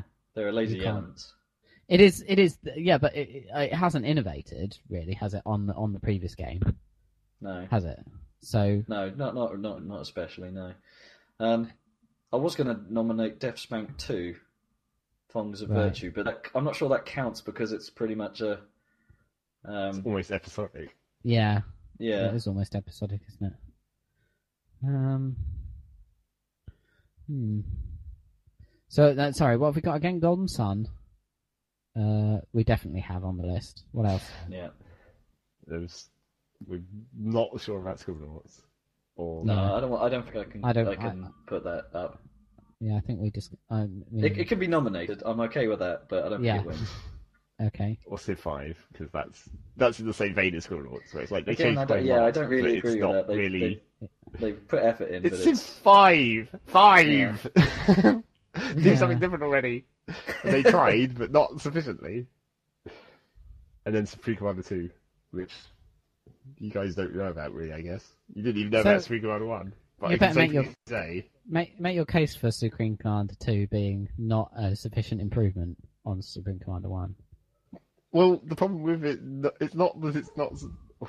It's when you say it's not a sufficient improvement, it's more like sort of a step back. I guess you could. Everyone said the same thing like last year about Command and Conquer, the last one, whatever, the, whatever number that was, four. Three or four? No, four was the Four was latest the one. one that was that was this this year, year. wasn't it? When Yeah. the, everyone was like, "Oh, it's a step back" because they did that whole thing with like the weird, almost basically removing bases, weird, didn't they? yeah. year? Which is insane. to- That's the whole point of Command and Conquer is bases, isn't it? But it was the, that's the same kind of uh, sort of idea of Supreme Commander where it's like they went on for ages on, on Supreme Commander where it's like, oh, huge maps and tons of units and stuff, and then they didn't really give you the, you know, any kind of fine control to actually exploit, you know, tactics or anything. And in Supreme Commander 2, it's like, now you have almost no units, but they're all experimentals, so they do shit tons of damage, but you don't get very many of them, and the maps are still quite big, so it's kind of pointless that they're that big because you don't have as many units. Mm. It's like they tried to carry on with their grand epicness of it, where it's like, oh, you can zoom out to tactical view, and then you can zoom in and see the units close up. But there was almost no point to it in Supreme Commander 2. I think I'm swaying to your argument here. This is sound, sounding pretty. That, from, from, I remember what you were telling us about the the whole yeah the whole system of the game when you were talking about it in the podcast a while ago. Um, it's it sounds like there's much removed as there is new, which isn't a good sign. Yeah, because there, So- was, there was so there was so little, arguably, in Supreme Commander One anyway, where it was like there was you know the selection of units weren't actually very limited or differentiated, and they were basically the same for all three teams. So yeah, and then when you remove a lot of those units to make is like now you have one type of unit, but you can upgrade it differently. Except you can't really upgrade it differently. You just it's a, it's just a matter of how long it takes you to upgrade it to its maximum. This is probably cheating, but I've I've I've, been on the webs and uh, found a couple of other examples that might be good. Yeah, go on. Fable three. Oh God. yeah, but that's not even that's not even lazy because there's content. It's just fucked. it's like they messed it up because Fable Two was great, you know, by all accounts. I mean, it didn't really attract me, but I mean, it seems it seems like it's not just a lazy sequel to a game. It's like they've they've made a bad game as a sequel to a good game. You know? Mm. Yeah. And uh, the other one on this uh, competitors list that I've seen that I sort of agree with is Star Wars Force Unleashed 2. Oh God, that's lazy as hell. I think that has to win. I mean, Oh, yeah. I played the demo of that, and even I know that that's that's bullshit. That game. I mean, that is really cynical. I thought. Just From what I know of it, they didn't change anything except the things they did change, they fucked up. Yeah, I mean, it wasn't that great in the first, but I thought Force Unleashed had a lot of potential. I was quite excited when it came out, the first one, but uh, and then I was quite I was quite disappointed with the way it actually worked. Uh, but I thought, you know, they could always improve on that in a sequel, and yeah, they just no, yeah, They just didn't. really. I think that definitely qualifies as super super lazy. Yeah, uh, So basically, two. it's like it has to steal the award by being a game that we did play at all. Well, Yeah, well, I'm glad we didn't And really play it. Yeah, I, I mean, I'm geez. pretty sure we can safely say that's a, a winner, though. Yeah, that is a I winner. I mean, that that might sound bad from a you know a hypocritical kind of reviewer stance, I guess, but it's uh, I've, de- I've, I've only played the demo, it, and I've no definitely played enough of it to know, absolutely for sure, that it is lazy as hell. alrighty. and just So- but Shall we conclude that it's Star Wars Force Unleashed 2 is our laziest game of the year, with honourable mention for Supreme Commander 2. Supreme Commander 2, yes, Yeah. honourable mention. Okay. Oh, great, new category. That was quite a good Good. one, I quite like that. that was a good one, Um, well done. Okay, this is a fairly obvious category, because you know what my nominations for it are going to be. Um, Okay. Best game nobody played, because I love this category, because it's great, because it's a sort of shout out to the unsung heroes of the year. Yeah. Okay, nominations for best game that nobody bloody played. Or was commercially a flop for no reason Yeah. at all. Uh, Blur, the Blur. obvious answer, because it caused the destruction of one of the best studios Yeah, for racing Amazing. games, and was a great, really good game. and was a great game. It's it's it's shocking. Um, I don't know who it's by, but my second nomination I, I can't remember the developer, but my second nomination is Enslaved Oh yes, I can't because remember it's supposed Angel to good. Studios, it's supposed to it? be more than Or good, something? but it hasn't sold. It's not done well. Right. Okay. Yeah. the general consensus. It's barely known. Have you played it then, Rob? I played the demo, Yeah, me too. and I actually quite liked it. I thought it was alright. Yeah. It's it's quite good. It's got that Uncharted feel, and the graphics are pretty damn good. You know, it's uh, Yeah. it's not bad. It's not as good as Uncharted. I'm not saying that. Um, No, no, but no. It's, but it isn't bad. And to be honest, the production values are sky high. Mm. It's you know Andy Serkis. You can't fault, really. Yeah. He's genius, Uh, or at least he is in that role. It's it's just him. It's it's it's suiting. But yeah, great game. Not really done as well as it should have done. And my third nomination, and this is something I will get the chance to play because that fortunately it was part of my Christmas loot, is uh, Vanquish, Oh yes.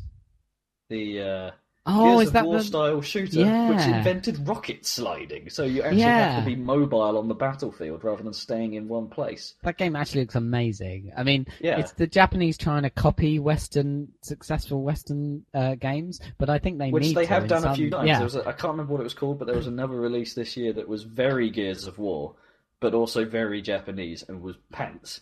Um, but Yeah. Vanquish, they it was like, oh, let's do Gears of War, but let's do it our way, and they've actually done it well. What team is behind Vanquish? Is it the same as Bayonetta? Uh, it, yeah, I think it is actually. I think it is Yeah. Platinum.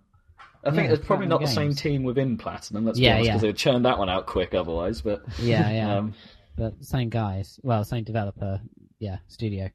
Uh, yeah, because I mean they've had a great year. I mean we haven't even talked about Bayonetta yet, but that's a freaking epic. And uh, um, yeah, I don't know yeah, I'm had a hell of a yeah, but be it's just like reports of up, the actually, death they've- of Japanese, um, you know, uh, Japanese development have been exaggerated when you start to consider Platinum Games, haven't they? Yeah, I mean, Platinum I think in games general- have been incredible. Admittedly, they're uh, we we can sort of forgive them for Mad World because it was kind of daring, but yeah, it's, I mean uh, that was okay. still It pretty impressive. great. I mean, yeah, for for what they managed to churn out of the Wii, it's uh, quite an accomplishment. I mean, they just went over the top with the tone a bit, but um, Yeah, that's. I mean, that's probably That's true the of all- stance on it. I guess. all their games have ridiculous uh, tone. It's just that depending on the, I don't flavor of the tone. I don't know. Like Mad World, like uh, needed to be reined in a bit, whereas Bayonetta is all out insane and is good that it is insane. You know, yeah, like the more all out, and probably the same with Vanquish. The more insane that gets, probably the better. With the rocket sledding along up to the Yeah. cover, it's like I can't be bothered doing the roadie run up to cover. I'm gonna use freaking rockets on my feet. but it's uh, the point I want to make is that it is pretty much unknown. You know, you say Vanquish, and it takes you a little while to think of it. Yeah, it does. It does. So yeah, that's It's, a good uh, nomination. It's it's a it's a it's. Is there a it's not demo for? I remember when it? I was talking to. I think it was before one of the podcasts where we had Eddie as a guest, and I I brought up Vanquish, um, and he's like, not heard of it, and it's like, okay, uh, moving on. that's that's exactly the point I'm making. People have heard of Blur. People have heard of Enslaved. Vanquish is an unknown. Yeah, how can you? but was actually and, you know looking around the webs it's actually nominated for quite a lot of awards Yeah. Um... Oh, that's Zach, isn't it? Sorry, we've lost Zach. small technical hitch Oh, and No, he's he's back. back. it's okay Yeah, okay. my Okay. internet's No. been shitty, so Okay, fair it enough. was likely to die at any moment. okay we'll just try and ignore it next time it happens Vanquish sounds like a strong candidate, but no, none of us have played it, have we? Have you played it, Rob? I haven't played it yet no Yeah. So, can it's, we really? it's, it's, it's, it's in my cabinet and it's definitely on my to-do list Okay. I don't know if we can, um, because it's the best game that no one's played, including us. yeah I mean, we have Can to we rely on other people's. Yeah. Go on. Can we put like I don't know. I can't remember how how well it actually did. But it, what about Scott Pilgrim? 'Cause that supposedly wasn't meant to have done that well, was it? Well I don't know. i think i heard somewhere that the game made more revenue than the film I think that's unlikely. But I think it probably sold saying more much. copies than. it Might have, people went to see it probably But- I don't know. I think I think it did relatively much better than, you know, in terms of expectation. It probably yeah, did. You know, so. the game did well, whereas the the film really uh, didn't. So, uh, but yeah, you know, I you think, can't. I, think you- I, I can see where you're going with that, but I think it's good enough to not be. Oh, excuse me, not be on there. I'll be on the list. Okay. Uh, uh, good game though. Oh, definitely. uh, people played that. One of Uh, the highlights. Yeah, are there any like indie games? The trouble with indie games is that like quite a lot of people have played them, the ones we talk about, and they're usually, you know, it's like you say best game no one played, but you think like indie games in general, you'd think less people would play them just by their very nature, you know. So But that's not the Um, case because they're cheap. They actually end up getting quite a large user base. Yeah. So I mean, Thanks to Steam Minecraft is well. kind of the the antithesis of this category again, isn't it? It's a game that you'd think no one would have played, but actually everyone's played Minecraft. You know. So, uh, is there any ones you can think of on Steam, Zach, that you've really liked that you don't think? Uh, Not People have not re- not really, and not for this year. That's the other problem. okay. Yeah, that's like true. really, it's like the only indie game that I put on my list that was this year, but only on P, only technically because it only came out on PC this year was Shatter, because that came Right. out. What about apparently Recettear? in Did that? We don't really know how well Recettear did. I suppose. Uh, you could have nominated Recettear before it went on Steam. that would be been Probably, perfect. Yeah. It's like. but now, like, everyone's played this weird Japanese game that makes not that much sense. And, I uh, quite like it though. No, it's good. I'm sure. It's just it, you know, it- it's It was meant to be out. On, it was, probably came out in 2003, apart from not on Steam, but still on PC, so maybe that doesn't count. Oh yeah, we probably can't Yeah. count that. Hmm. This category is a difficult one. I mean, uh, uh, between what, Vanquish and Blur, I, I probably lean towards Vanquish actually, but I haven't played either of them enough to really judge. So, what do you guys think? No, if it, it's like Blur, I think Blur is probably a better game that no one played. like Vanquish Yeah. is probably cool and all, but I think Blur is Okay. overall better. Well, we love Bizarre, so I think we should probably give it to Blur. Yeah. I can't. Yeah. I, I, as much as I, I a bit, you know, there's a big voice in that in my head saying, "Give it to Vanquish," it, I, because I'm on the other side of Zach. I think Vanquish will probably, having not played it, it's hard for me to say this, but I get the feeling it's going to be the better game, um, on on the face of it. But I just cannot ignore the fact that Blur caused the closure of a good studio with a good game. Yeah. There's just no way of avoiding how just god awful that it that sounds. Okay, so uh, we're giving this as consolation prize for your shutdown, Bizarre. Blur is the uh, um, the, the best game that nobody bloody played in 2010. Official Happy Salad. Or at the very least, nobody bought. I get the feeling that maybe Blur's beta was too good, Yeah, and people got know. their fill. I don't know because betas usually do increase the audience for games. Like if you look at Crackdown and stuff, or no, Yeah. no, no, that's wrong, isn't it? Sorry, I got confused. There. No, uh, Halo Reach because Yeah. it was on Crackdown, wasn't it? there's Halo Three, wasn't it? Oh no, Halo beta Three. was yeah, on sorry. Crackdown. No, what's what's games that have a beta and get people into it? I don't know. But anyway, um, yeah, maybe. That worked so well for Final Fantasy XIV. Hmm. Okay, let's have another category, shall we? Yep, go on, Zegel. How much time we got, by the way? Do we have to rattle through some of these? Not really. I mean, I've set it up to have a longer time if we need it, but we're only at the sort of one hour twenty mark. So we're all right. Ah, awesome. Carry on. Carol talking forever. Long. Well, I made a longer file because I thought if we're actually talking about our proper like games of the year and stuff, it, we might get quite It might be a bit Heated. It, yeah. it's a special. But then, of course, this It's a is the different- problem that we'd sort of predicted for this that we haven't really all played the same games, so we can't Yeah, discuss but- can't discuss them so much. The thing is, though, It's that's like you just have to literally the rely on one same. Guys. That's the same for everyone, though. Even the professional game journalists, none of them have all played all the games. So even when they when It's they're trying to these days. choose, yeah, it's really important. I mean, yeah, but I mean, they haven't played all the best games because they're too long. Like, um, you know, if you're a professional games journalist and someone's assigned, someone else is assigned to review Red Dead Redemption and you're assigned to review Mass Effect 2, then you might not have enough time throughout the year to actually catch up. You know, uh, on the other game. You know, so because they're long, they're forty hours or whatever. That's not a significant chunk of time if you're. Yeah. Anyway. Uh, so Moving on. moving on. Yeah. That was the short break in the middle, apparently. Yeah. short break. to The, talk the short break to the middle to criticise ourselves Yeah. and, Well, and, and the industry. It's and- important to be transparent.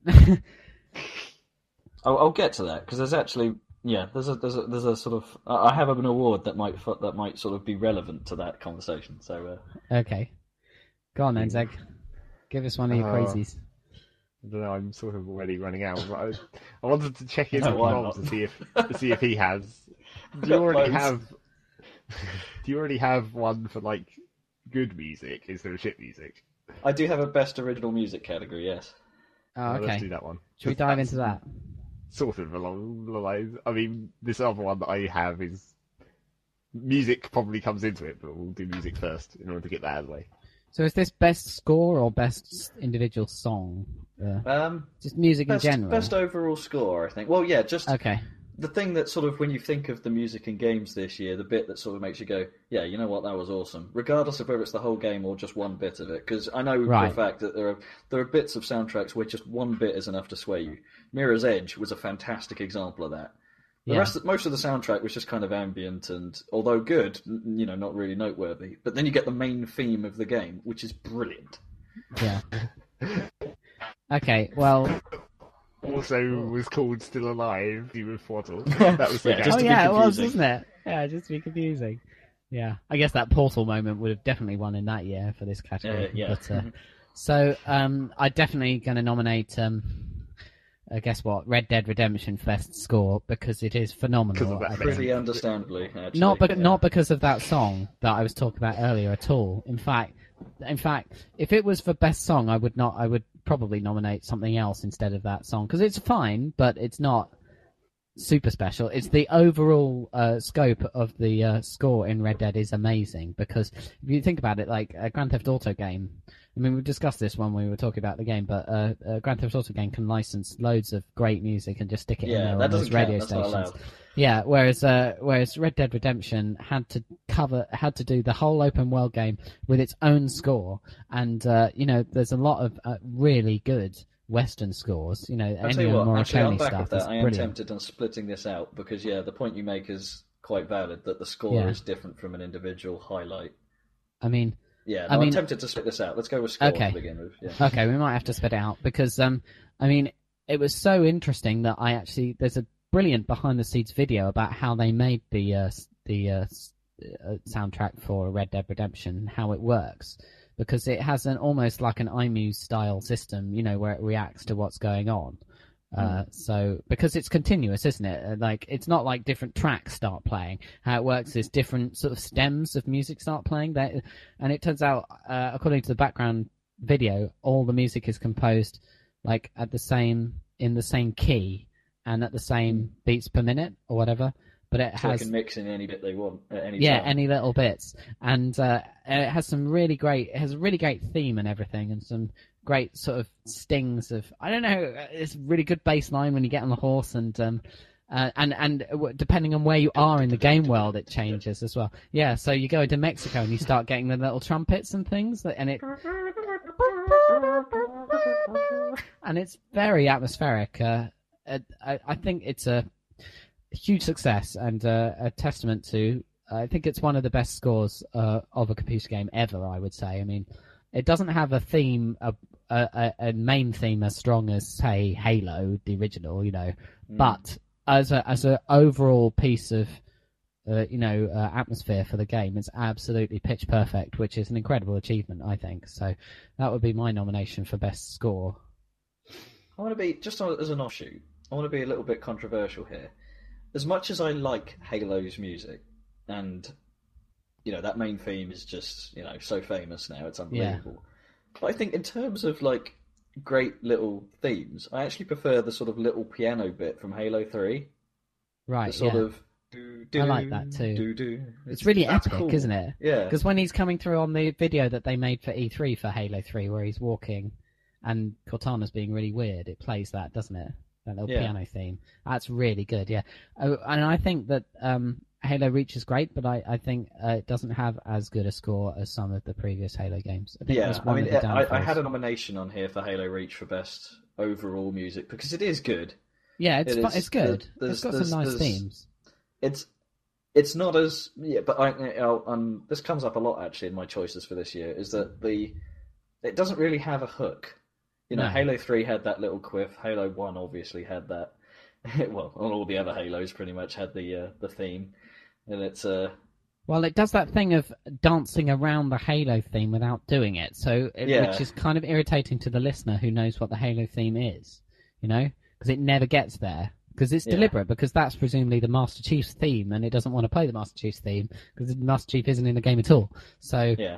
it doesn't even play at the end, does it? Oh, I think it might No. do when you when the Um, when the Pillar of Autumn is going towards Halo, it might play the actual Yeah, theme. no, I think you're right. But yeah. um, yeah, it kind of dances around it the whole time, which is um. But I'm not saying it's bad. I think it's quite good actually. But it is, um, it's almost perfectly suited. I mean, the only problem, uh, this isn't a problem with the score, I have a problem with how it's leveled at the start of the game. Yeah. it's t- far too loud in messed up. places. Yeah. Uh, Just in general, like we we were talking earlier on about a problem with the sound. Well, I think is a problem with the sound that space thing when you go inside. I think there's Yeah. some things gone wrong with the sound mix on Halo Reach, and they don't seem to be patching it. But um, and maybe it's just me. Apparently, there's problems with surround sound as well, which I don't, No, you know, which I don't have. But okay, fair enough. It's like, you know, with Okay, voices so coming. it's- two fairly strong entries. Uh, any more suggestions? I want to go with Heavy Rain okay. Because that was really good. That was that had a theme. You knew it when it came up. It was, and it was so soothing. Pretty much every part of the it, it repeats in places, which is mildly annoying for something of that length. They probably could have done it a little bit better, which is my which is its mark down. But what is there is good, really good. Now I can't remember if Mass Effect Two had good had a good score. It does, but it's irritating at the same time. Yeah. It's well done, but that main theme, I and, and, and fortunately I can't remember at the moment, plays far too often Yeah. to the point Yeah. where you don't become it doesn't seem to matter to you by the end of the game in fact it's just you know oh they're doing that again actually the most annoying thing about mass effect 2 score and i talked about it at the time is that there's no end theme the end theme is just the same as the theme you've been hearing throughout the entire game Yeah. and that's a despite mass effect 1 had that fantastic sort of semi 80s sort Yeah. of really suiting sort of synth pop song which i thought was great it's a great it's a very suiting very powerful ending Mass Effect 2, you know, they just sort of gave up and thought, "Oh, we'll just throw in another bit of score. You know, oh, we'll use that bit that we did before. Yeah, that's fine. It's just a credit sequence. No one cares. okay. I mean, So God, even, even even Black Ops got Eminem in. Yeah, but Black Ops. Oh, that, that I don't know. It goes a bit over the top with the sort of Vietnam stuff, doesn't it? Playing Rolling Stones and, and I don't know. Yeah. bit- I don't really like that. I think they went a bit overboard there. yeah, a Um, little bit. So these are all the big sweeping epic scores. What about sort of you know games like uh, Scott Pilgrim and Super Meat Boy for their music? Scott Pilgrim is a, is a definite inclusion because the whole Okay. the whole score is well. There are a bit. It does misstep. There are some loops that are far too short and get irritating quite quickly in some of the boss fights. Um, Okay. But generally the sound design in general is quite obnoxious. It's good, but it's like it's so in your face. Yeah. Which it kind of suits the style of yeah, in the way, but you know, it gets irritating after a while. Um, what do you think, Zeg? Wha- What's your favourite musics in Well, games this I year? mean, my favourite probably was Up Pilgrim, but that's just because I like those chip tunes. And Yeah. yeah, well they are But they good. never They are suit- catchy. Super Meat Boy The, uh, was pretty good, yeah, it's not Meat bad. Boys is is good, but it's not a winner. I don't think. Okay. and I I quite liked Shatter, but I didn't really, I hadn't played it enough to say. I mean, Rob liked it where, when I showed it to him. I- I admit, I've hasn't only really had hit one- it enough. No, I've only had one uh, Level uh, music, experience with the Shatter music, but I like it because it's sort of electro. It's not. It's it's not. It's pretty generic, but at the same time, it's quite well done. It's very well produced. It evolves throughout the fairly lengthy stages without looping. It's it's just well done. Yeah, haven't really experienced that one enough to say, it, you know, to give it a final verdict. Yeah, And then I don't think. Yeah, I- I, can't say I've played it enough to really sort of put it forward. No, and then I I also like Golden Sun's music, but that's that's more to do with the composing than how it sounds, Yeah. I guess, because they they've always done awesome like battle themes and you know the stuff that the RPGs need, the battle yeah. theme, the world map theme. I mean, that is really important themes. to an RPG, a, a JRPG. I mean, like, I mean, that's what makes you know Final Fantasy, you know, seven and stuff. It's one of the aspects that makes it really good, isn't it? The fact that they're so memorable, all the and all that. You know, probably you if I was going to take uh, anything out of Golden Sun, it probably I'd probably say there was one song out of it. It was probably less the score. It doesn't fit so much in the score Okay. category for me, and there's one song in it that fits in the singular song category. Can we put Scott Pilgrim in, in the singular song category? Or is that. Uh, yeah, I would as well. Okay. that's, that's, yeah. So- that's allowed. So I want I want to give the whole overall score to Red Dead. I, I know you guys haven't played it, I, but it's I so think good. I agree. Is that all right? Just Okay. I'll be honest with you, I, I can't. I get the feeling that this year's score entries, other than Red Dead, aren't. They're not. They're not as strong as previous years, Yeah. and that's why I want to give it to Red Dead because it, it, it even though I haven't heard all of it, and I, you know, I've heard bits of it, and I've watched a, quite a number of videos on it. It's uh, it uh, it, there's something about it, even even without my total exposure to it, just seems to be a cut above everything else. Right, and you've heard like some of the score playing over those videos, right, of, of the game, but it's it's way better when you're playing the game and it's all dynamic. I mean, Hmm. it really makes a difference. I mean, it, it may be good in those, but that's not really showcasing what's good about the score when, you know, when you're just watching it in a preview. So, uh, so yeah, if we can give the uh, best score of 2010 to Red Dead Redemption, and uh, we'll move on to uh, best song or yeah, best individual piece of music. Uh, and uh, now we can nominate. Um, yeah, so we've got. Well, now that we've uh, referenced it, let's go with the uh, the first level of Scott Pilgrim. first level of Scott Yeah. Pilgrim. Because goddamn, that is awesome. And It's it's you so don't awesome, realise when you're so playing that it has two two different versions. Yeah, and when you get when you where reach the like the halfway chip point, the tune guitar comes in. version and then the guitar. Yeah, it's Okay. awesome, and it's so catchy. It gets in your head, and you can't get rid of it, and you don't mind. It's It's not actually great. that long a loop either, but it's still No. totally awesome. Uh, what was the other one? The Golden Sun title music was it or? no, No. it's one. It's a specific boss battle music. Just what Okay. it's called. That I have it on YouTube here. It's just called Boss Theme Two, which is, I'm sure it's not what it's actually called, but was it's just Mad a- Moxxi for Borderlands Totally released this year, or was that last year? Might be this year. Uh, I don't know actually. Because I quite like the boss Claptrap's fight music, this year, right? hence why I ripped it off one of my own. But I, hmm. I don't know. That's a bit. it's quite suiting, is why I like it. It Well, yeah, but it. Well, I guess we can't really say say about that so easily. Maybe because most of the time it's just covered up by gunfire. my version's better. Clearly. Are we going to include the the uh, the Giant Bomb favorite, Zag? Uh, what the? Well, no, Man because they Championship chose. Edition DX uh, title music. It is absolutely amazing, but I don't know. Not that impressive. I don't, I'm not. I'm not super enthusiastic about them like they are. It's pretty good, but the, I was listening to it. I was telling uh, Rob just now. It made me think. Hang on, actually, some of the menu music that Rob made for our old games was actually pretty freaking sweet. Like the pack block theme and the the um the Metabreed menu theme was really damn good. So uh, I don't know. And I also what we're don't- talking about. I know, I but whatever. because they always they in that same category. They they were like Super Meat Boy, and they want they chose like the hospital level music. No, it's, I- it's I think- the the the, I- uh, the Forest Stark World menu music. well, I just like the tra- way the switch between light and dark mode where you can just toggle them because that's just awesome. Yeah, It and it sounds just slides awesome. between. That's cool. But yeah, I wouldn't even agree because they said like the hospital level music, and I prefer the Salt Factories level music. So I don't even agree with that. if I had to choose one from Meat Boy, it would definitely be the Salt Factory music. So, uh, what were we thinking? Scott Pilgrim at the moment is our front runner. Yeah, I'm I'm struggling to think of anything else that stand out in terms of a single song. You're probably going to go with the song in Red Dead, I'm assuming. Oh well, there's the song in Red Dead, but I would definitely see to to uh, um, a Scott Pilgrim on that. I mean, it's a, The song uh, in Red that's Dead already, is also like it's It's already, you know, uh, experience the it's in the moment. Like yeah, you know, it's a the moment thing. Yeah, exactly. It's not. It wouldn't be the same the second time around. In fact, it only plays once in your entire playthrough. You know, of Red Dead, which is forty plus hours, only plays for a minute or something. So, um, yeah, they almo- it's almost deliberate that it's a moment and not like a, a theme song. You know. So now Red Dead's won the score category, so I don't want it to win best song. You know, I think I, I think I think the Scott Pilgrim first level music is genuinely better. You know? Different, but better. You know, I cooler. I nominate the Gran Turismo 5 loading music. Oh God.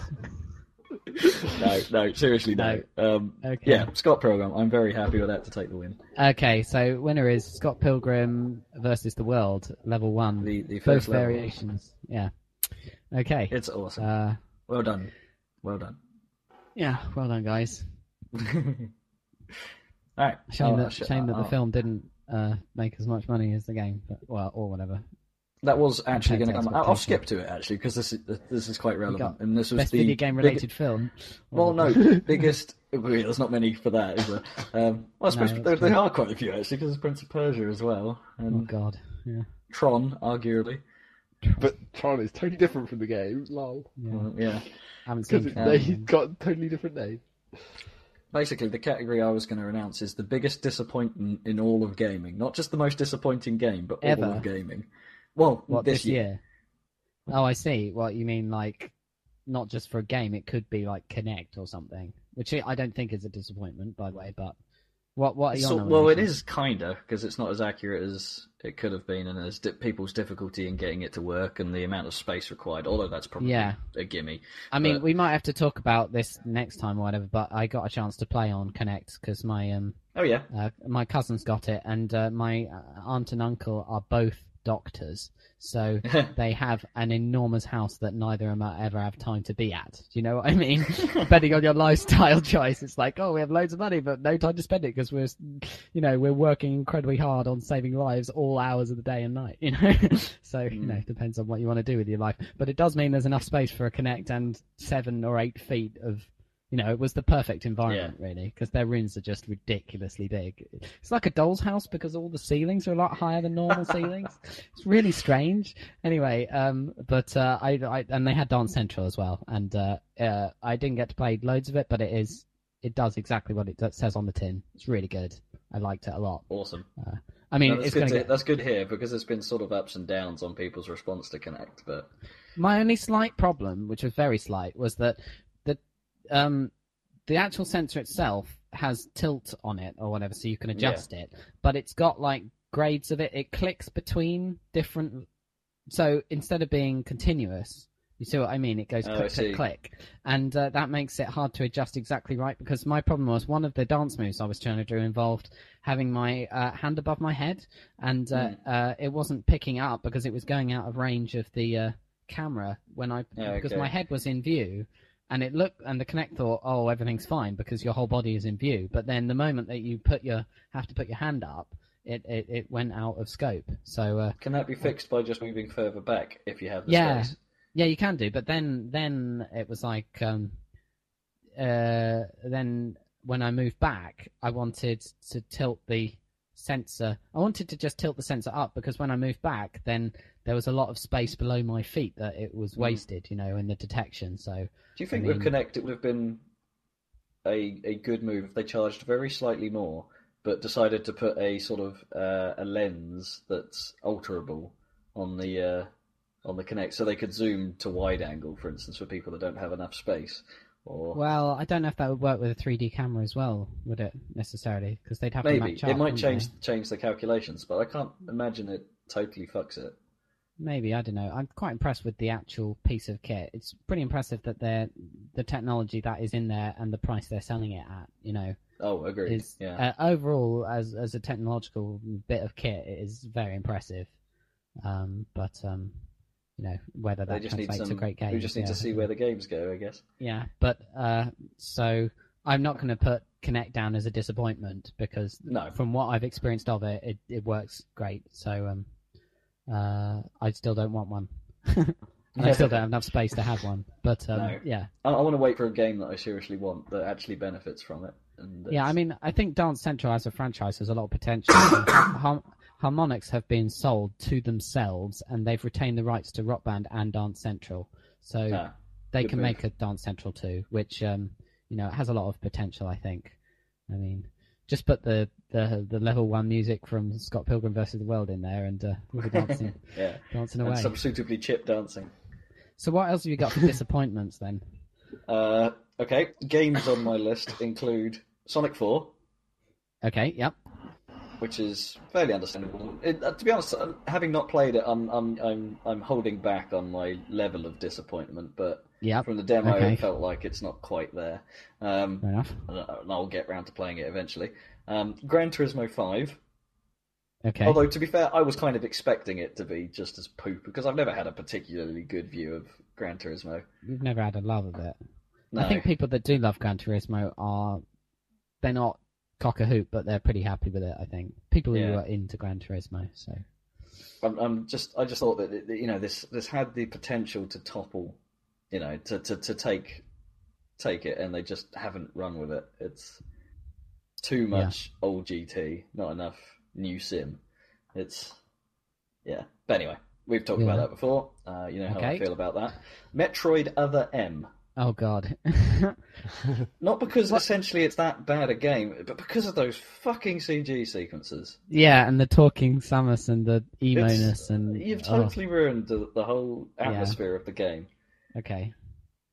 Yeah, I, Totally I, I ruined get it. that. That makes sense. Okay. Uh, Mod Nation Racers I've got on here as well because I was actually quite looking forward to it, and it turned out to just be a pretty run of the mill game. Hmm. You know, it had a it, it it sort of evoked the old Re-Volt um, track creation thing, but actually this time we don't have to hack it and mess around for hours. It's built into the game in a fairly uh, impressive way, except it's not that great. It's you know it's not it's not particularly fun to play. Was my problem with it. Yes, you can create quite a lot of stuff. There's a reasonable amount of customization, but it's just I want to play Mario Kart. Zach, have you got any uh, nominations as well um, for this one? Uh, uh, Rob, could you look on the internet again and see what what? Because I think I have a feeling we're missing some big ones here on this list. What not sure. disappointments? Like, What, abs- big disappointing games, or I guess Well- Fable Three it would be a big disappointment, wouldn't it? well, except I wasn't excited about it, so I wasn't Yeah. disappointed. Yeah, not for Yeah, us, that's the trouble. It's like that was nothing. It's like I didn't play enough games. I didn't play very many games this year anyway, so it's like I didn't get anything to be disappointed about apart from I guess Supreme Commander Two was like the one thing where it's Well, like, you were, Oh, you were and I only got it disappointed because in, it was cheap. Oh my gosh, I You were can't believe disappointed we didn't, we didn't in include Civ these. Five, weren't you?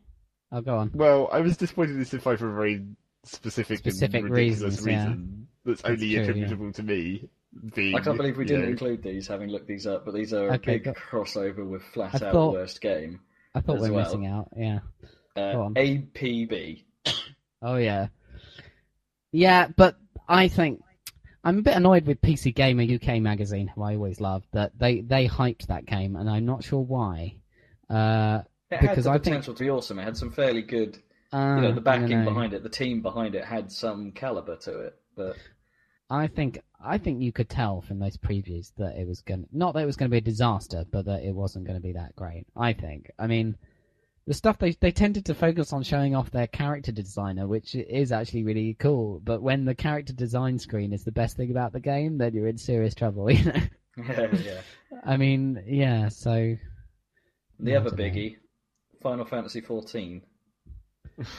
yeah, but Although I wasn't expecting it to be that great anyway. To be fair, and people but it does qualify end the up flat out liking it, worst game. don't they? Is that the one that gets? No, is that like I, No, I Final Fantasy confused with the XIV is a recent online edition. Oh yeah. Oh, okay. Well, the thing is that MMOs just regularly come out and flop because no, Yeah. everyone wants to beat World of Warcraft. So in terms of biggest disappointment, it's hard to It's it's it's not Talk to say about it- yeah. Because you can't get much more disappointment than buying a game and then finding out a few months later you can no longer play it at all. You know Yeah. that is like consumer. You know, from a consumer perspective, is a disaster, isn't it? I mean, that's Absolutely. yeah, it's the problem with these big MMOs sometimes, you know. I mean, if that happened with, which it won't, with the the Old Republic, it would be, you know, a massive scandal, you know. You know, if that shut down, which it won't, Yeah. it'll be fine. I mean, I had no idea it'll be as popular as well. it's of almost Warcraft. because but I think it'll be a APB success. closed so fast that it wasn't as big a deal as it could have been because it didn't have the user base. Yeah, and it closed fast because just the economics of the situation just mean that if you don't get that explosive growth, then you just can't pay for the servers, and it just doesn't work. So it's just a business model problem there as well. Yeah, I don't know. I wasn't excited about APB. No, I'm I'm tempted Uh, not to include either of those to be honest. Yeah, But uh, Uh, yeah, I've got a couple of other sort of little ones. Uh, Valkyria Chronicles 2 being a place PSP only game.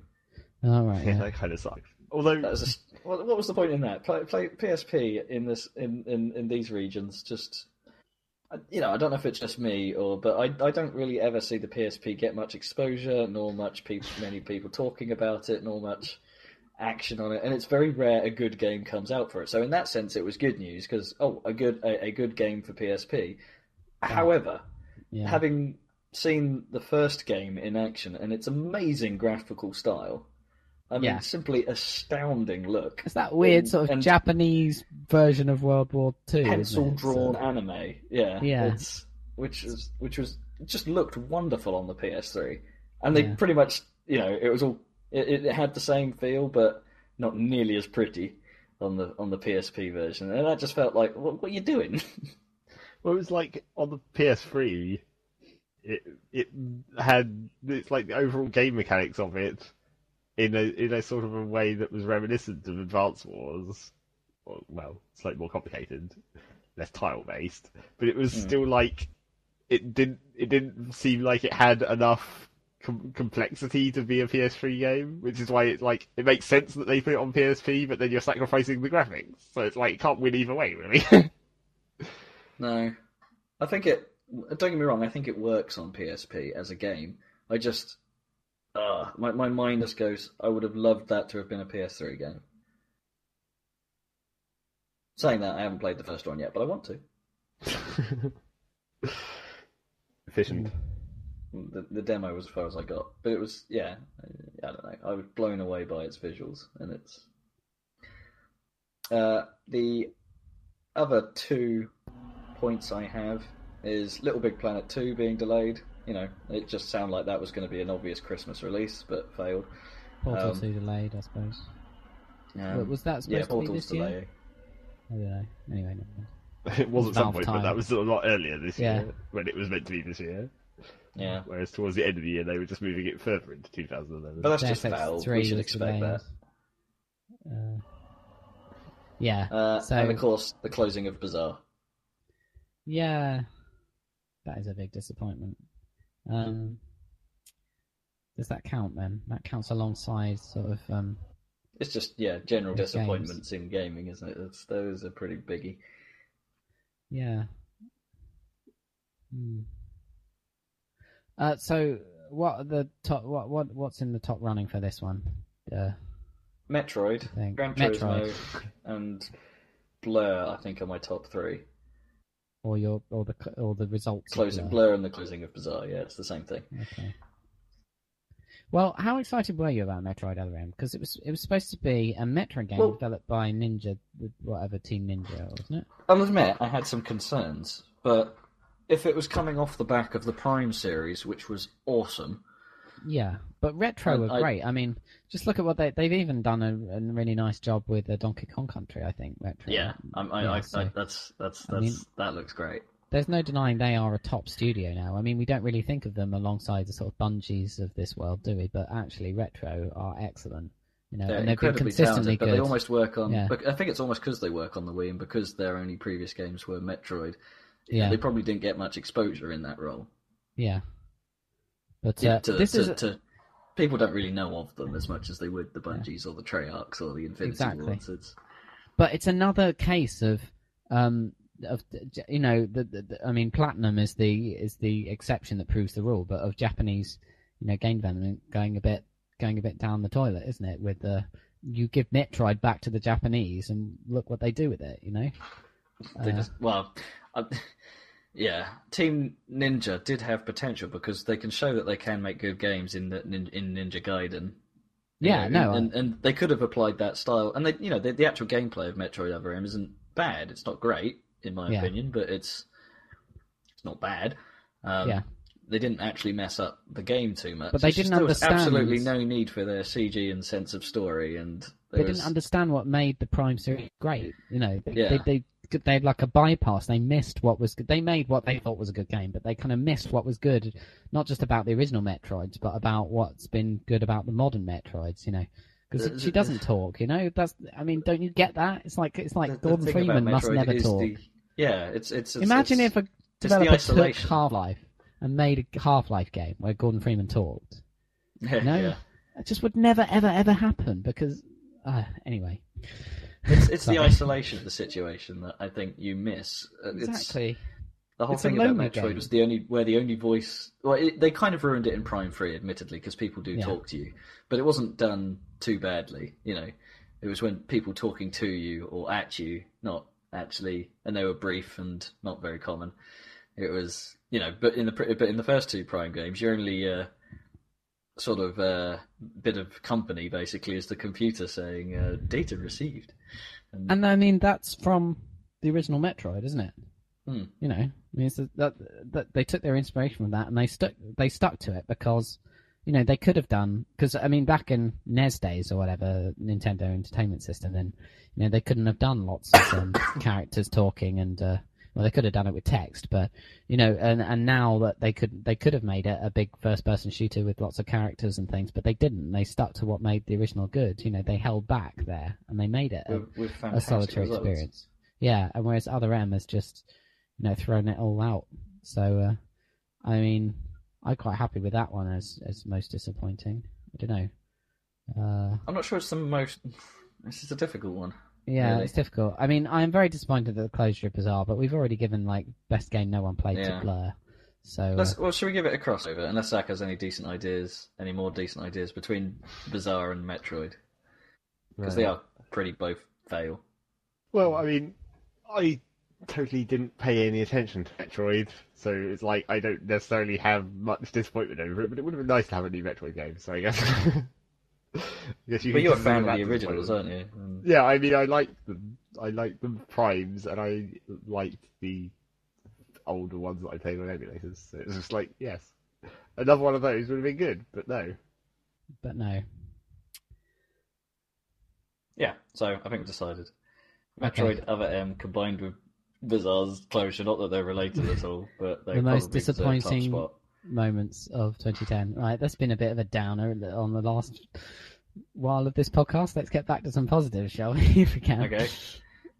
Um, I have a slightly weird, weird category next. Okay. and uh, there's some crossover with the last one, to be honest. But it's uh, we should probably go over this one quite quickly. But it's the game that we played that precisely met our expectations. Ah. Uh, Mass Effect 2. you know, we expected to be exactly how it turned out, Oh, although I. Uh, yeah. hmm, Okay. Uh, and I'm, I'm willing to extend this one to games we played this year, not necessarily 2010 games, Oh, really? Okay. simply because I think when I think about 2010 games, they were either up or down on what I thought of them. Yeah. with the exception of Gran Turismo 5, which I sort of again biggest disappointment in the last category. I meant sort of overall, but GT5 about- in this case, I sort of knew it was I wasn't going to like it. So, f what about like Forza 3 then? As like exactly what I don't you think that was this year. Was it? No, it wasn't. But you say that doesn't matter. Um, okay. Uh, I, I haven't played it enough to make an Right, opinion okay. on that. uh, Zach, what do you think? But games that were just how you expected them to be. And either way. Um, hmm, I don't know. I guess Burnout Golden Sun.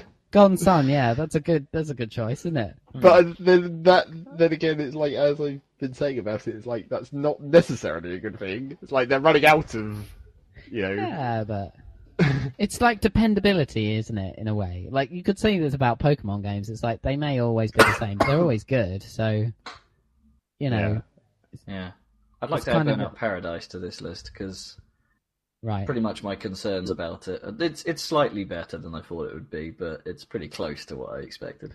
Yeah, okay, Same with Mad World. Yeah, It's pretty much what I expected, and uh, Mm. there's there's you can't really, uh, um, yeah, it is what it is, and uh, Sega and Sonic All Star Races. all right. Were you expecting that to be okay then? Because wouldn't you expect that to be terrible, I- like off the bat? Um, That almost that should maybe could be considered for like surprisingly good category kind of. Well, I think the reason why I put this, yeah, I think the reason why I put this in here is is that I thought. Uh, it got by the time I was sort of aware of it and was paying attention, it had already sort of got fairly reasonable in, impressions. um, Yeah. behind it, first impressions. So I thought, well, it comes out, it's probably not going to be amazing, but it's not going to be that bad. And it pretty much is. It's from what we talked about before. It's it's it's not great, but I can't say it's bad either. It's just uh, No. again, it's it's middle of the road fan service, really. Hmm. Oh, then again, like- I suppose we could say Halo Reach on this list because I thought it was going to be amazing, and it was. we thought it was Yeah. going to be a Halo game, and it was. yeah, This category is a bit difficult, isn't it? Really, I, I quite like Golden Sun for this category. And it kind of fits it, I think, quite nicely. yeah, agreed. Uh, Yeah, let's go with that. Golden Sun. But on the go other with There you that. go. I don't know. I'm doubting my own nomination here because I think I'm towards the end of Golden Sun, Yeah. and really the second half of it has been kind of a bit meh. It's all Oh, sort okay. of gone a bit. It's like you get you get you. I mean, you've been on the world map before, but then you get to the point where you like you get a boat, and it's like, oh, now you can go on the sea. But there's actually no fucking reason to go on the sea because you're just going to another bit of the same continent. And then, I mean, there's a couple of islands that you have to visit to do various things, but it's not like that extends the world map anymore. It's just like this is just a part of the same continent you're on, so you might as well just walk there if there was a path. and it sort of it kind of stutters. It's like they wanted to still have their boat and that kind of thing, but in like Golden Sun Two, when you get the boat, it's like, oh, this opens up entire new continents and stuff. Oh, I see. Hmm. They wanted to hit the same notes, but they didn't actually make enough game to have that in. so it's not as long as I would have liked it to be. I would have said. So it kind of stuttered when they reached the boat. So I what do be you think, honest. Zach? Move- Yeah, go on. No, I forgot what I was going to say, but I'm, I'm, I'm, I'm in agreement. I think Golden Sun should take this. Okay. No, well, yeah. I guess it was exactly what we expected. What I Yeah. expected. All right. Okay. So most sort of dependable, uh, lived Yeah. up to expectations but didn't exceed them. Game of 2010 goes to Golden Sun Dark Dawn. I think that's the name, isn't it? Yes. Yes. Oh, I keep forgetting. I I always getting that confused with Day of Ruin or don't know why. Anyway, Dark conflict. Dark Conflict. That's it. Ah. Right. By the way, uh, Dan, Dan, how much time do you want to set aside for when we actually do the game of the year? I know. Um, We're coming up to sort of two, uh, two hours now, so um, we can move on to probably it. now. I better mean, cover it then. Well, how many? Well, I've got. Would you think got- we're actually going to talk about it that much? I mean, what other categories have you got? Just list Quite a them few. Oh, go on. Oh, well, let's keep going. This is fun. I don't mind if it's so long. Okay, one. It's a okay, there's special quite a few- There's quite a few downturns here. We've got um, Oh no, we might have to Uh, skip them yeah, if they're too sort of- sort of- depressing. Negative ones. We've got I've got flat out worst game, which is a direct rip of Okay. GameSpots, basically. Yeah, yeah. Um, just generally the worst game of the year, in Yeah. our opinion. Um, What? What worst cash in, Oh. as in the, the thing that thought was possibly the worst value or sort of completely needless or blah blah blah blah. Oh, that's Um, Force Unleashed two. Anyway, carry on. Most worrying trend. This is all negative, isn't it? Yeah. The think we weirdest should have game, worst although I game. don't have any nominations for this. okay. You have Uh, any worst nominations for controls. weirdest game? No, I, I couldn't really think of any. I suppose Meat Just Boy Super comes Meat in Boy. there. Just wins. That There we go, weird. winner. Yeah, that wins. Okay, winner of weirdest game, Super Meat Boy. Next, worst controls. Is that like Worst Epic controls. Mickey's camera or something? I don't know. From what I've heard. Uh, can't comment. Uh, but um, popular game that we just don't understand. Oh, that's a good Or one. Let's or- do that or one. don't Let's do that understand one. why it's popular. Okay. Okay, I that have it? three nominations Okay, go on. um, for this year, um, other than World of Warcraft because that's a given. Um, I kind of Monday understand Night why. Combat. That's good. Okay. I don't really know anything about Monday Night Combat. I well, it's it's I- supposed to be like a class-based Xbox Live Arcade combat game in the style of sort of cheesy American sports, um, a bit like wrestling in a way, sort of with the presentation style. But I played it. I really don't understand why it's popular. It's it just Oh. feels like a mess. from my perspective, um, some people that I know from the internet were they all will have started playing it now that it's come out on the PC as well. Um, and one of them was doing a stream, so it's like you could all come and watch me play this game. So that was how I actually got to see it. And it was like so. I, I mean, yeah, it's like some weird class. It's like Team Fortress, but Americanized or something. And you're just Hmm. like, but it, I mean, it did have some kind of coolness to it. I like how is, it's- like it's, in, it's intriguing, but when you actually sort of play it, it doesn't really come together. no, I can see what you mean. I mean, it did look a bit. Well, I probably it probably didn't help that because they've been doing these almost constant like balance patches for it and everything. And it probably didn't help that the guy I was watching was playing like the class that was probably overpowered because literally everyone else who was playing was just typing in the chat, uh, typing in the chat channel of the game was like, "Oh, you bastard, you're playing that overpowered class again." it was like, "Yeah, it looks like it because he's just walking up and murdering everything." so it was just like that maybe wasn't the best demonstration of the game, but it does it it, it has certain like stylistical niceties that I thought were kind of cool. Maybe Yeah. it's like it's got the ridiculous like announcers and the guys are constantly saying stupid things, sort of in Team Fortress style, I guess. Yeah. Where, you know, I mean, don't get me wrong. I think the style is quite good, and the I, I, I sort of do like the idea behind what they've attempted to do. I just don't think it works when you actually play it, and Hmm. that's that's basically my only argument. Having having played it, I just did not get. Basically, every game I played was either just a complete walkover or a complete failure. There was no middle ground. There was no push and shove. It was over too fast and Well, when I, this stream where I was watching, they never had a single game that didn't go into overtime, so they obviously know a bit better what's going on and how to balance it. yeah, maybe, maybe More, more just didn't get nominations have we got it. for this uh, games Other we nominations are uh, Gran Turismo, obviously, Yeah, uh, Super Street Fighter, only Right, because yeah, it's so difficult. but you kind of It's know like- why people get it. I don't know. I, I, I, I do, just but I don't don't know it. how people get into it. Yeah. Okay. It's like that, that those hurdle is so themselves. big. Yeah.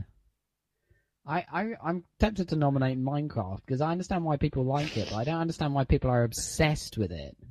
Like, yeah, I mean, people love that game, and I uh, because I haven't played it enough, or I don't really understand. Do you know?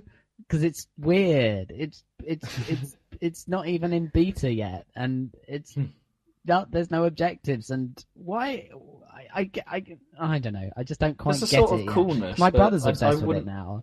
He Yeah. plays it all the time. In fact, he spent all his time when he's been um, uh, unemployed or whatever between contracts for his web design stuff. Um, was playing Minecraft and he's built some kind of cloud fortress or something.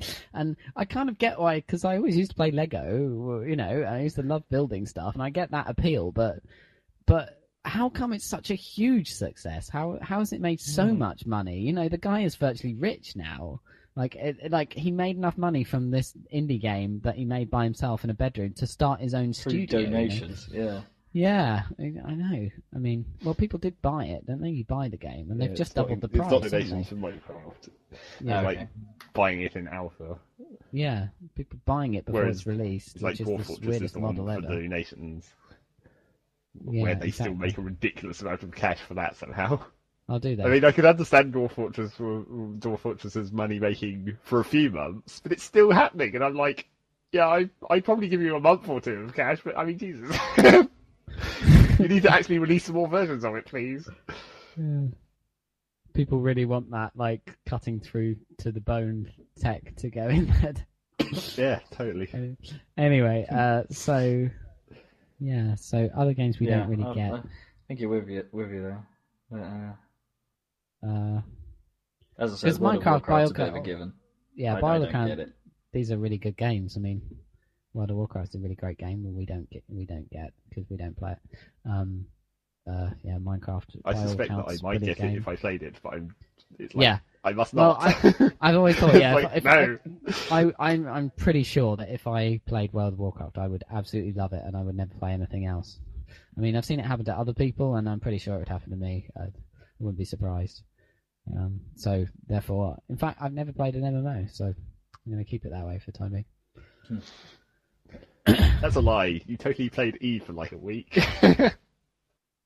I don't remember actually playing it. Like, I don't think I've ever played it when Do you play weren't Eve? you weren't there. Is the Sorry? word "play" the right word? Oh, yeah. we would have done in those days where it's like you didn't really have a choice but to go out and shoot things because there wasn't anything else to do. Yeah, I don't Back remember anything about that. Anyway, so uh, who's going to win this? I'm a bit confused about this one. Minecraft. Let's give it to Minecraft. Okay, Minecraft. Uh, There's we only don't, two out of uh, three people there who don't understand that though. Oh. but you No. do understand it, right, Zach?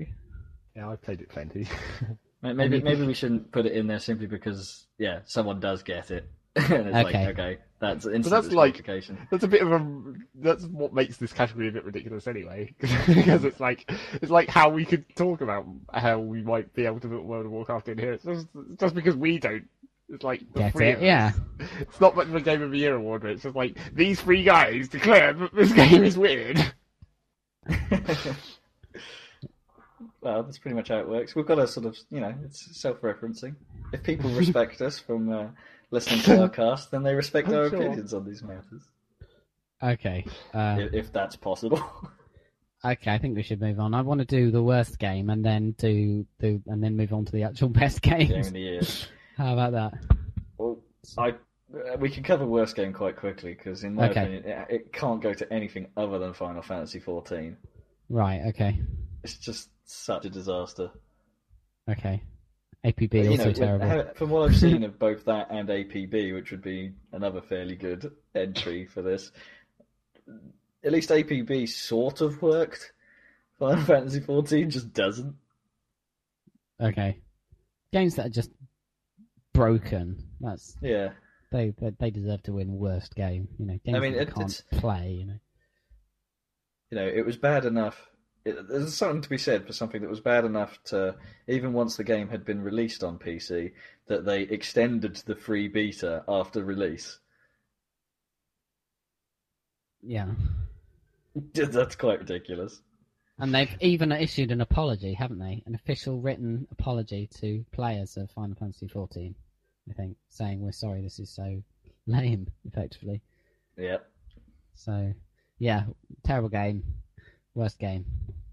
Okay, So how did it ever get out the door like that? It's just. I don't know. It's because they make just such a they make an investment and then they have the brand name, so people will buy it, and then I don't know. It's, it's all it's all it's lamentable, lamentable. Right, game of the year. No Let's do this. there are absolutely no other categories that we want to do before actual game of the year. Well, okay. The other Have you things got I've any more, Zach? Uh, Uh, I, I didn't like any. I think we're yeah. I think we should keep it. we short. don't want to I be mean, bummed out, is what Radan's saying. Yeah. Yeah. No more Yeah, bad yeah. categories from Ron. Yeah. Does he no have more negative? there's no a more few negatives. more, but yeah, dubious honours. Or what There's else a- did I put? That Another skipped? interesting one, I suppose, is well, there's there's like games we didn't play and games we wouldn't play. Uh huh. Like you know, the biggest Well, game. so the, instead the of biggest. best game we didn't play, it's like games we just didn't play. Well, yeah, no, no. Well, there's- there's two. There's, there was two categories there. The the the uh, the games we sort of wanted to and didn't, but the uh, and the games we just the big games we just wouldn't touch. Big games I wouldn't touch. Fable three, for example. I just Yeah. Wouldn't touch that with a ten foot barge pole. I, I sort of felt the same way about Kane and Lynch, Yeah. yeah. although that seems to have done quite well for itself, annoyingly. World of Warcraft, obviously. Dragon Quest Nine, I have no interest in. Um, oh, uh, what's the uh, Dragon Age and stuff? That no, the DLC for that came out this year. I think. Oh, yeah, didn't yeah, But I, I What should about- probably play that, but it's that just Monster Hunter dauntingly thing come long. out. oh yeah, That's Monster probably Hunter, going alright. games we don't understand as well. Yeah. Yeah. Battlefield Bad Company Two. Oh, I don't yeah. really Yeah. have any interest in that. that was a weird one because it was like it's it's Battlefield sort of the i- I mean the idea that they where everyone's the people who started playing it and stuff were like oh you just ignore the single player the multiplayer is like Battlefield 2's multiplayer and it's like wow that always sounds good it's like mm. And now they've really gone enough and now they've gone and released this add-on pack, which is even more confusing. You know, the Yeah, Vietnam, Vietnam. expansion, which Yeah. by all Like- accounts is pretty awesome. well. But then you have to own Battlefield Bad Company 2 to play it. In And order to play it, yeah. It's almost like they should have released it like 1943. exactly, we it's just have really to strange. hope that Battlefield 3 turns out to be a good Battlefield game when it comes out and we haven't missed the next best Battlefield game in the meantime Yeah, Yeah, it better, yeah. it better damn well be awesome. yeah, so. Uh, where are we now? StarCraft Two is another one. Well, that's, Oh yeah, that's a good that's- example. yeah, That's, that's StarCraft 2. borderline for me actually, because a bit of me sort of just wants to wants to give it a try, not necessarily get deep in it, but What So StarCraft that's- Two? That was kind of the opposite of, of Battlefield Bad Company 2, because Bad Company 2 was like, you ignore the single player and it's all about the multiplayer, but it, and that would be a good thing for us, whereas in StarCraft 2, you ignore the single player, it's all about the multiplayer, but we're not so enthusiastic about multiplayer RTS. No, but that's Right. the thing, isn't it? Because apparently the single player is really good. Well, yeah. Apparently. So there you But- go. but the I long mean, term investment for it is the multiplayer, because it's only like That's one true. third of the single player story. But I mean, like on Giant Bomb, Jeff Gerstmann was putting it on his top ten list of the year just for the single player and having no interest in playing the multiplayer whatsoever. So it's got to be a, a fantastic game all around, you know. You know, Yeah. If you consider what you can do with the multiplayer, which is ridiculous. I mean, I'd be afraid to try, but it has all those like ranks, doesn't it? So you're you're not going to be put up against someone who's going to just cane you. Um, it's like, no matter whenever, when anyone ever says that, it's like, yeah, I'd still be at the bottom of the bottom. yeah, I, yeah, I, I would. s- I su- I suck at RTSs anyway, so yeah. StarCraft multiplayer would be like the worst thing ever. I'd just get destroyed. But yeah, we should The play World that. of Conflict showed we could still enjoy them in multiplayer, but that doesn't necessarily mean. But that was a very good at them. specific kind of RTS, though. Yeah, I might get that next year, StarCraft two, and then we can actually talk about it. But for the time being, yeah. game Hmm. yeah, it that we doesn't didn't really play fit that we into wanted the- to. wouldn't playlist. Yeah. I suppose we didn't really have much of an inkling to play Mario Galaxy 2. Well, I wanted to. That was- I just don't have a Wii. If I had a Wii, then that would be the only game I would play on it on on the Wii. I would have would be played it Mario if it wasn't 2. full price, which is, as we discussed before, the, the Wii. Like, I th- I think, like I said earlier, like- bad.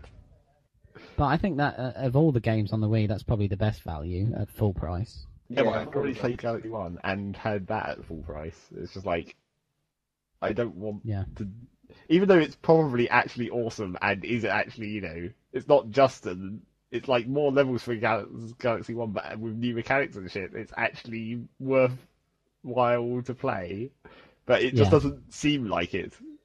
It's like psychological. It's like oh they've hash- they've released this really quickly. It must be not that great. Apart from everyone says it's great. Fuck.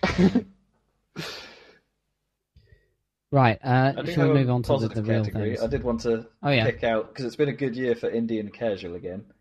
Yeah. Okay. I wanted to pick out That's that, it, maybe. really. You know. Well, Plants vs Zombies, Recettear. Well, although Recettear's a kind of borderline one, I guess.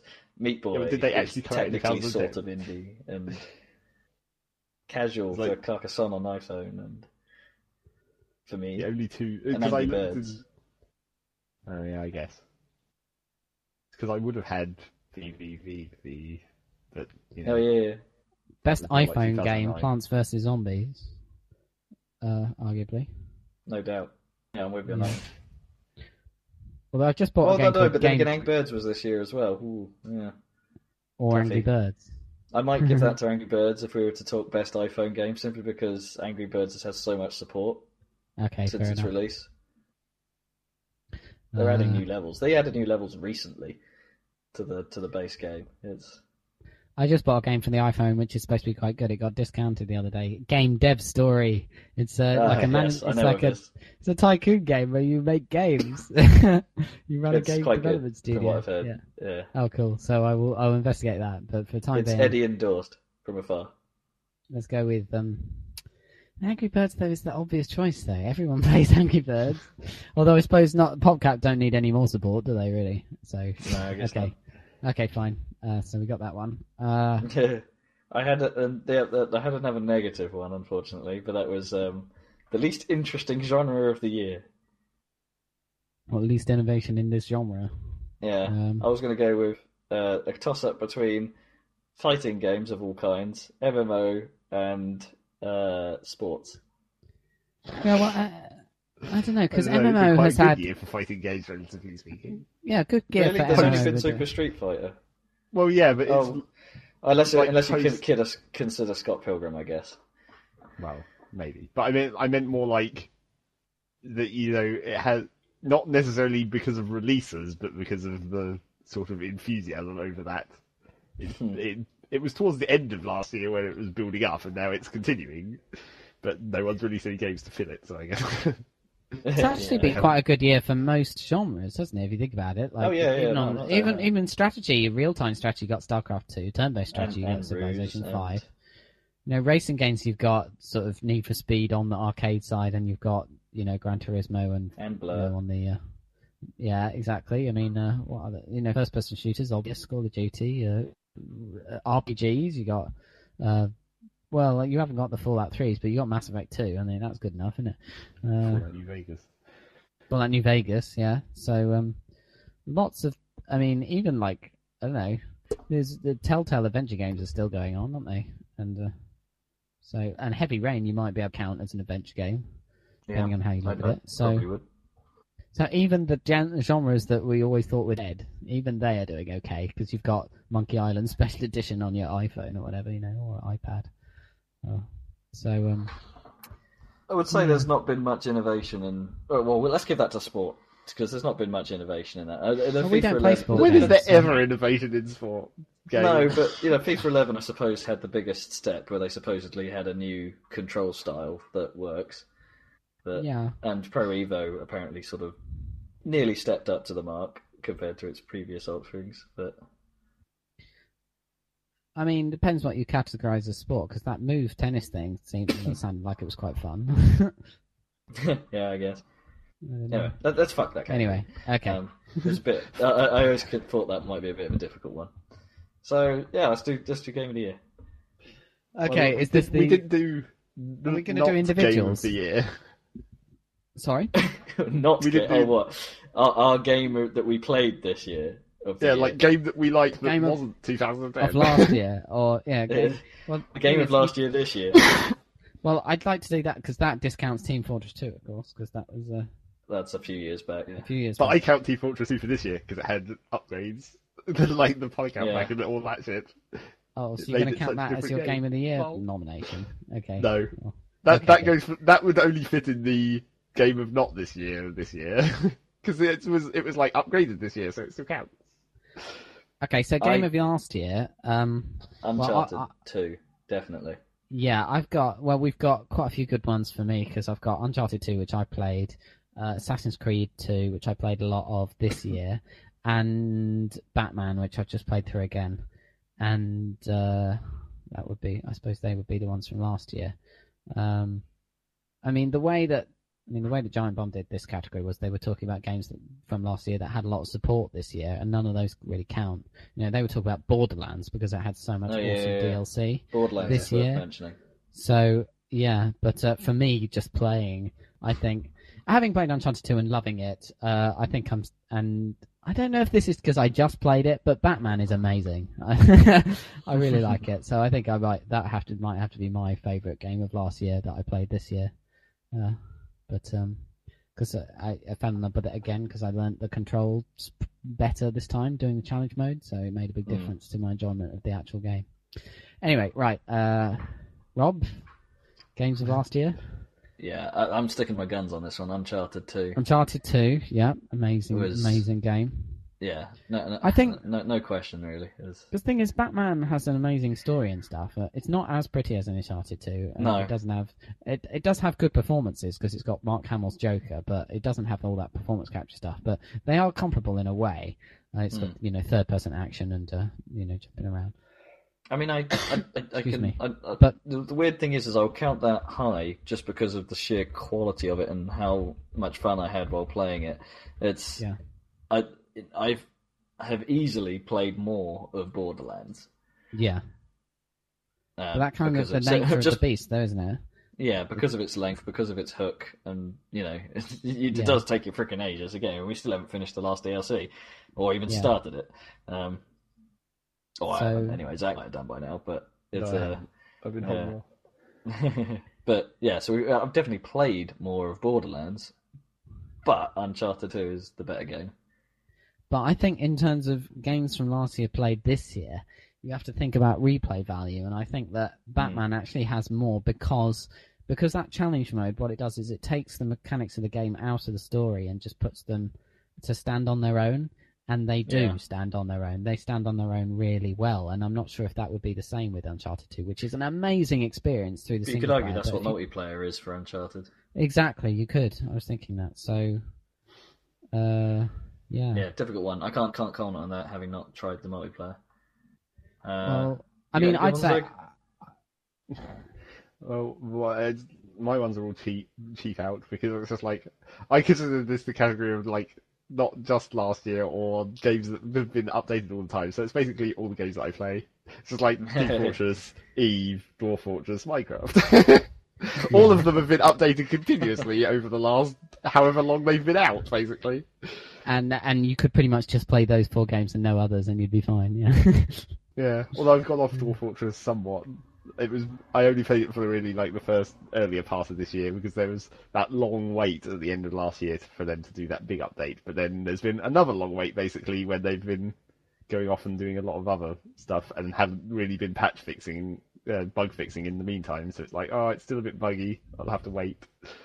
So I kind of went off Dwarf Fortress for a while. But I, best, I guess I've come back into Eve. So it's like replacing one time-consuming thing with another. Yeah. Okay, so I think game. Uh, if we were awarding Game of the Year for last year, I would have no trouble with giving it to Uncharted Two. yeah. Uh, yeah. but um, You See, uh, your, your your your comments on Batman have made me sway. It's like I'm not I'm not I don't want to give it to Batman on Yeah. its own though. I think it's almost a, a complete toss up between the two because Yeah. they're both. I, I'll admit I haven't played Batman yet, but I know They're how really good great. it is. they're really great games. So yeah. Um, but Borderlands has had the DLC, so I would be happy with having that as as game of 2009 that shined in 2010. If if you guys say it was say it was great, I mean, do you? I mean, Well, I don't think they they say that the DLC was awesome for Borderlands. I mean, it is quite long, which is nice for DLC, but it didn't. You know, it had the same problem that most of Borderlands did, in that it's it doesn't never really changes that much. The end of General Knoxx is pretty different, I guess, but it's Borderlands never changes, does it? It's all it's pretty much the same from start to end, yeah, I guess so. and And it's it's it's, it, Kind it's of hard for me to give it to that simply for that. okay. It's Uh, not really, yeah. it- you know, it's not really sort of, um, I don't know, what do you say, like, detailed. You know, there's not a lot to it. It's just like you go around shooting things, get guns. there's no storyline to speak of, really. Yeah, don't get me wrong, it's great, but it's It's not not as good as Batman or Uncharted. So, I mean, I think Overall. I think Uncharted Two is. A, I think Uncharted Two is a slightly better game than Batman, but I think Batman definitely has more replay value. So, um, Let's consider them both. Yeah, okay, cool. I, I, Maybe I, because I this think I think they category both totally deserve. ridiculous anyway. They will. Yeah. Let's put it a different way. Both of those games will stand the test of time for quite a while. You know, I you think could they will. approach Uncharted or Uncharted Two or Batman at for uh, many many years. yeah, you'll be able to come good. back to you'll be able to come back to Batman in the same way you can come back to Prince of Persia: The Sands of Time. You know, Yeah, uh, you know, it'll just it will always be a great game. You know, even when the graphics don't look so good, it will still be great, You know, and it will have several years on, I could still say that you know I wouldn't mind playing Gears of War again. That kind of thing. It's yeah, it holds up. yeah, it's a good game. It So helps that uh, it helps that these games all have amazing graphics when they come out. You know, well, yeah, true. Yeah. It does help. but yeah, so Saying that, we did play Halo again recently. So and and it, it's certainly true that Unch- I th- I still think Uncharted Two is the best looking game of last year and this year. yeah, no, I'm Nothing's on that one. topped it. So yeah, I'm with you on that one. All right, Okay. game of the year this year. game of the year. Okay, do we have individual The big one. nominations? Yeah. Okay, Zach. what, what do you think? Hmm. Great. Well, like out of the Thought about games- this one, yeah. like out of the games that I've played, it can only be Mass Effect 2, really. Yeah. Okay. Mass Effect Two. Uh, I think. Look, I'm. I'm. I, from when we started thinking about doing this game of the year podcast, I've been pretty sure that the one that we can all agree on will be Mass Effect Two. Uh, Yeah. Well, it's But, the one um, we've all played. Exactly, but we Yeah. want to. We want to have a discussion. I mean, obviously, I.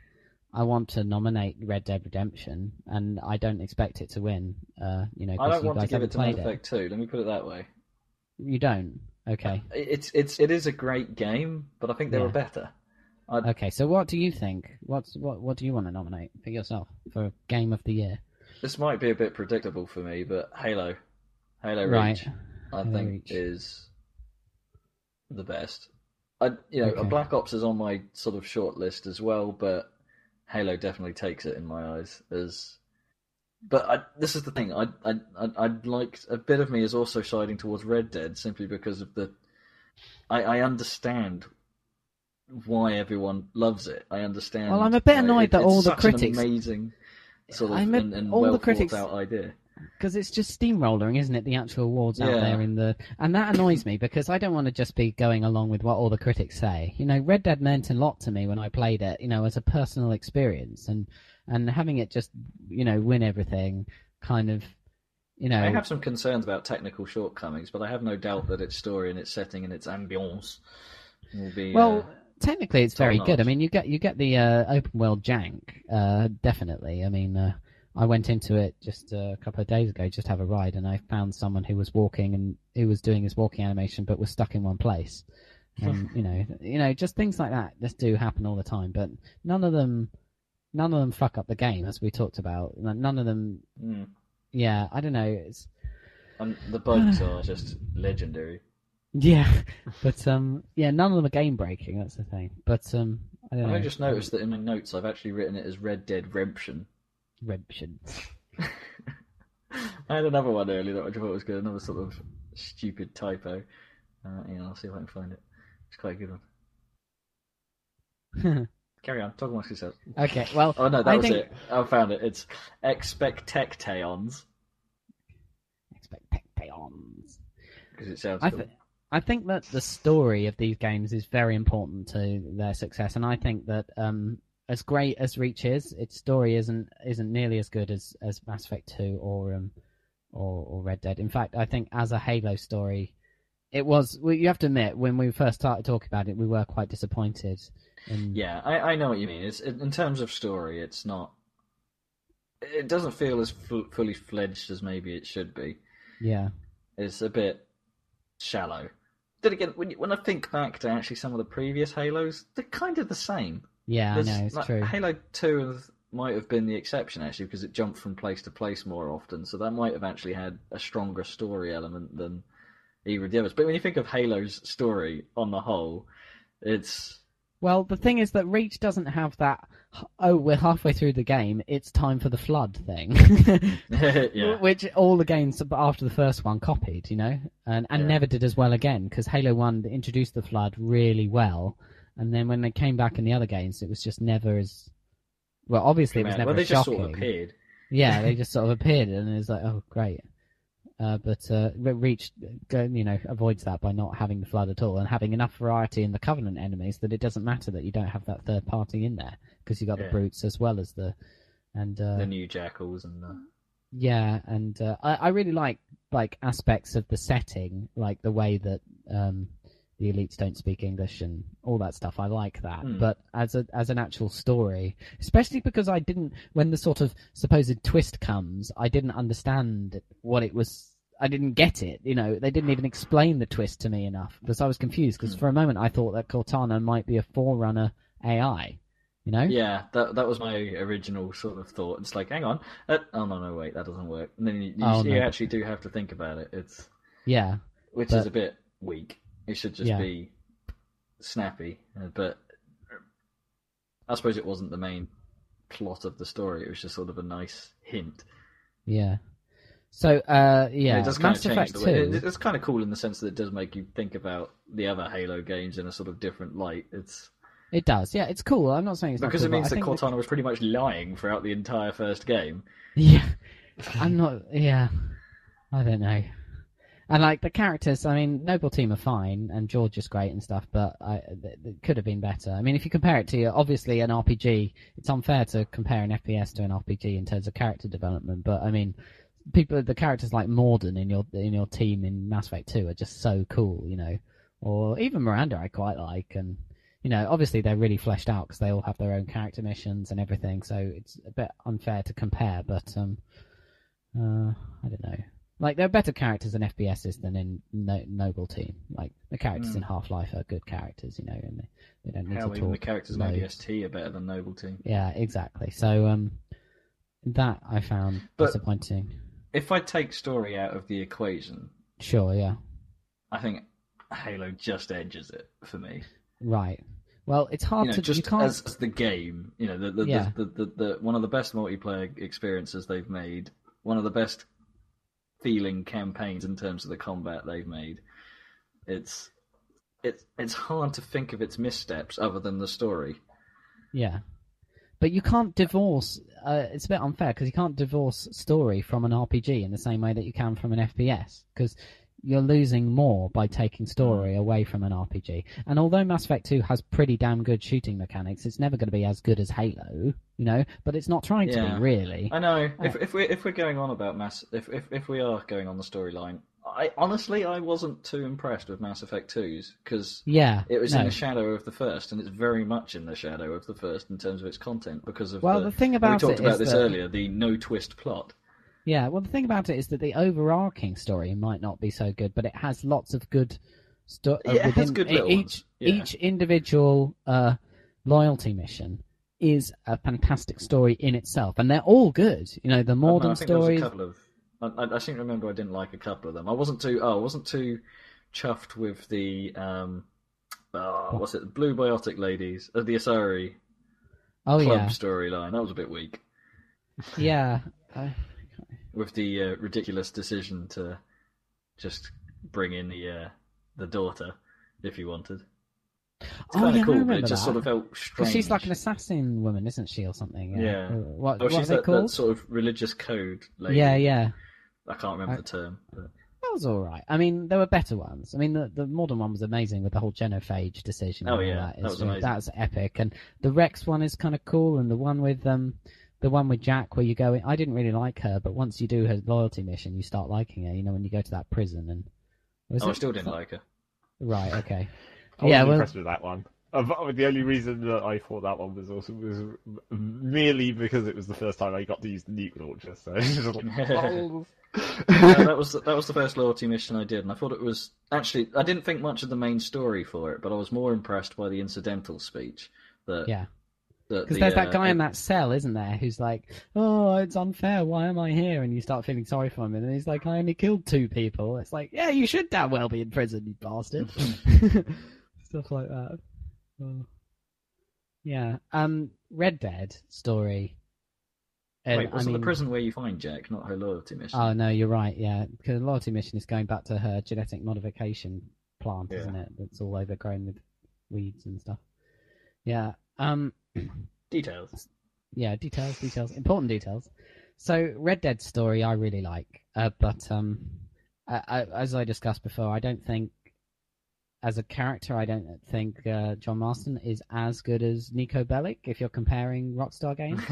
but I think that the story is very mature. I can talk about the ending now, and uh, it's really clever because I mean the the whole game is there in the title. There, that redemption is literally Mm. what the game is about, and you know you you come into uh, this game having had a checkered past, as so happen as so often happens in games and stuff, and, and books and films, and uh, then it's all about redeeming yourself for what what you've done in the past. But then and then you get this.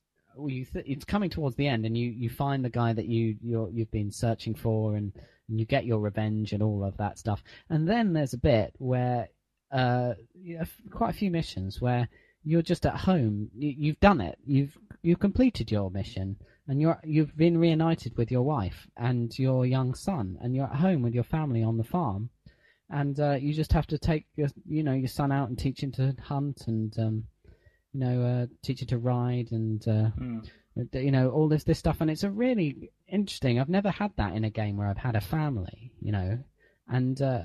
And it kind of brings something out of the characters there of John Marston, where before he's been kind of killing his way through because that's what he needs to do to, you know, to. Uh, I mean, it suffers a little bit from the usual, not just GTA but all RPGs, where it's like, oh, you need help, do you? Okay, I'll help you. Yeah. I'm not quite sure why, because you're a random person on the street.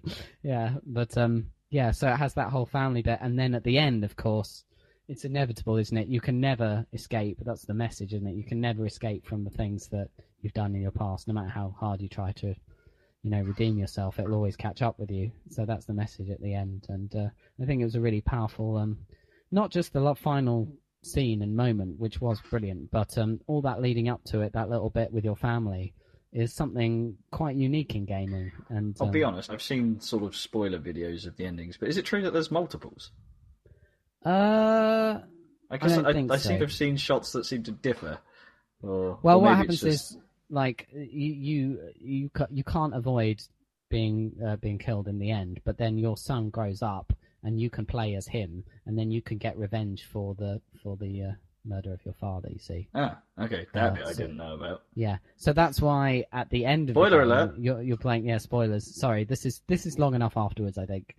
Uh, uh, that's why at the end of the game you're playing a different character because you're playing the son. And you remember Zach, you were asking, could there be a sequel set in 1930 Chicago where you're a gangster or whatever? And I was like, yes, possibly because because I mean the game's set in 1910, and by the time he's grown up, Jack Marston, he must be must be at least 1920 odd. So yes, Jack Marston is uh, yeah Al Capone's you know drug running Hitman. or- yeah hitman person. Yeah. Yeah, that could be cool. Anyway, so yeah, But it would probably uh, be too much to GTA. But yeah, never mind. Different discussion. yeah. So great story. I mean, if you compare it to GTA, like we were saying, his Miniko's a great character, but his motivation for doing all these crimes is fairly unclear. You know, especially considering he just wants to make a you know make a living for Make a himself. living and he for ends- himself, He ends up being basically a mafia hitman. Yeah, and at the end he's like, "Oh, maybe I'll settle down at the end and uh, have a nice life after all, or whatever." It's like, what, what, what are you talking about? You've just been killing people for. Whereas John Marston's, you know, motivation is clearer, and uh, I think it has a much more sort of mature, interesting story. So, uh, yeah. So, from a story's perspective, I like Red Dead for uh, out of those three, but I can see why. Um, I mean, Reach is such a solid game. You know, Yeah, that's, that's what I mean. If we were talking about the best story category, I'd have no problem giving it to Red Dead, Yeah, even not sure. knowing what it is in full. I Mm. there's there's too much good news about it, and I have too many problems with the stories of pretty much Yeah. every game I've played this year in order to vote them in. So I'm more happy to give it to the one I haven't played. Um, but sure. it's uh, yeah. The thing is, like- I, I know where you were going with the Halo thing. There is because I brought it up. It's the, game of Halo just is so solid. I mean, the game of Red Dead is great, but one thing I've noticed playing Batman, especially and Reach recently, is that the game of Red Dead it, it plays really well, but it's there's no real difficulty to it, and Hmm. difficulty does count towards a game. You know, I mean, it, it's more satisfying. I mean, Halo, you can you can fine tune the difficulty to where you want, can't you? And Batman similarly, like uh, it's a challenge, but a nice challenge depending on how you set Yeah. it.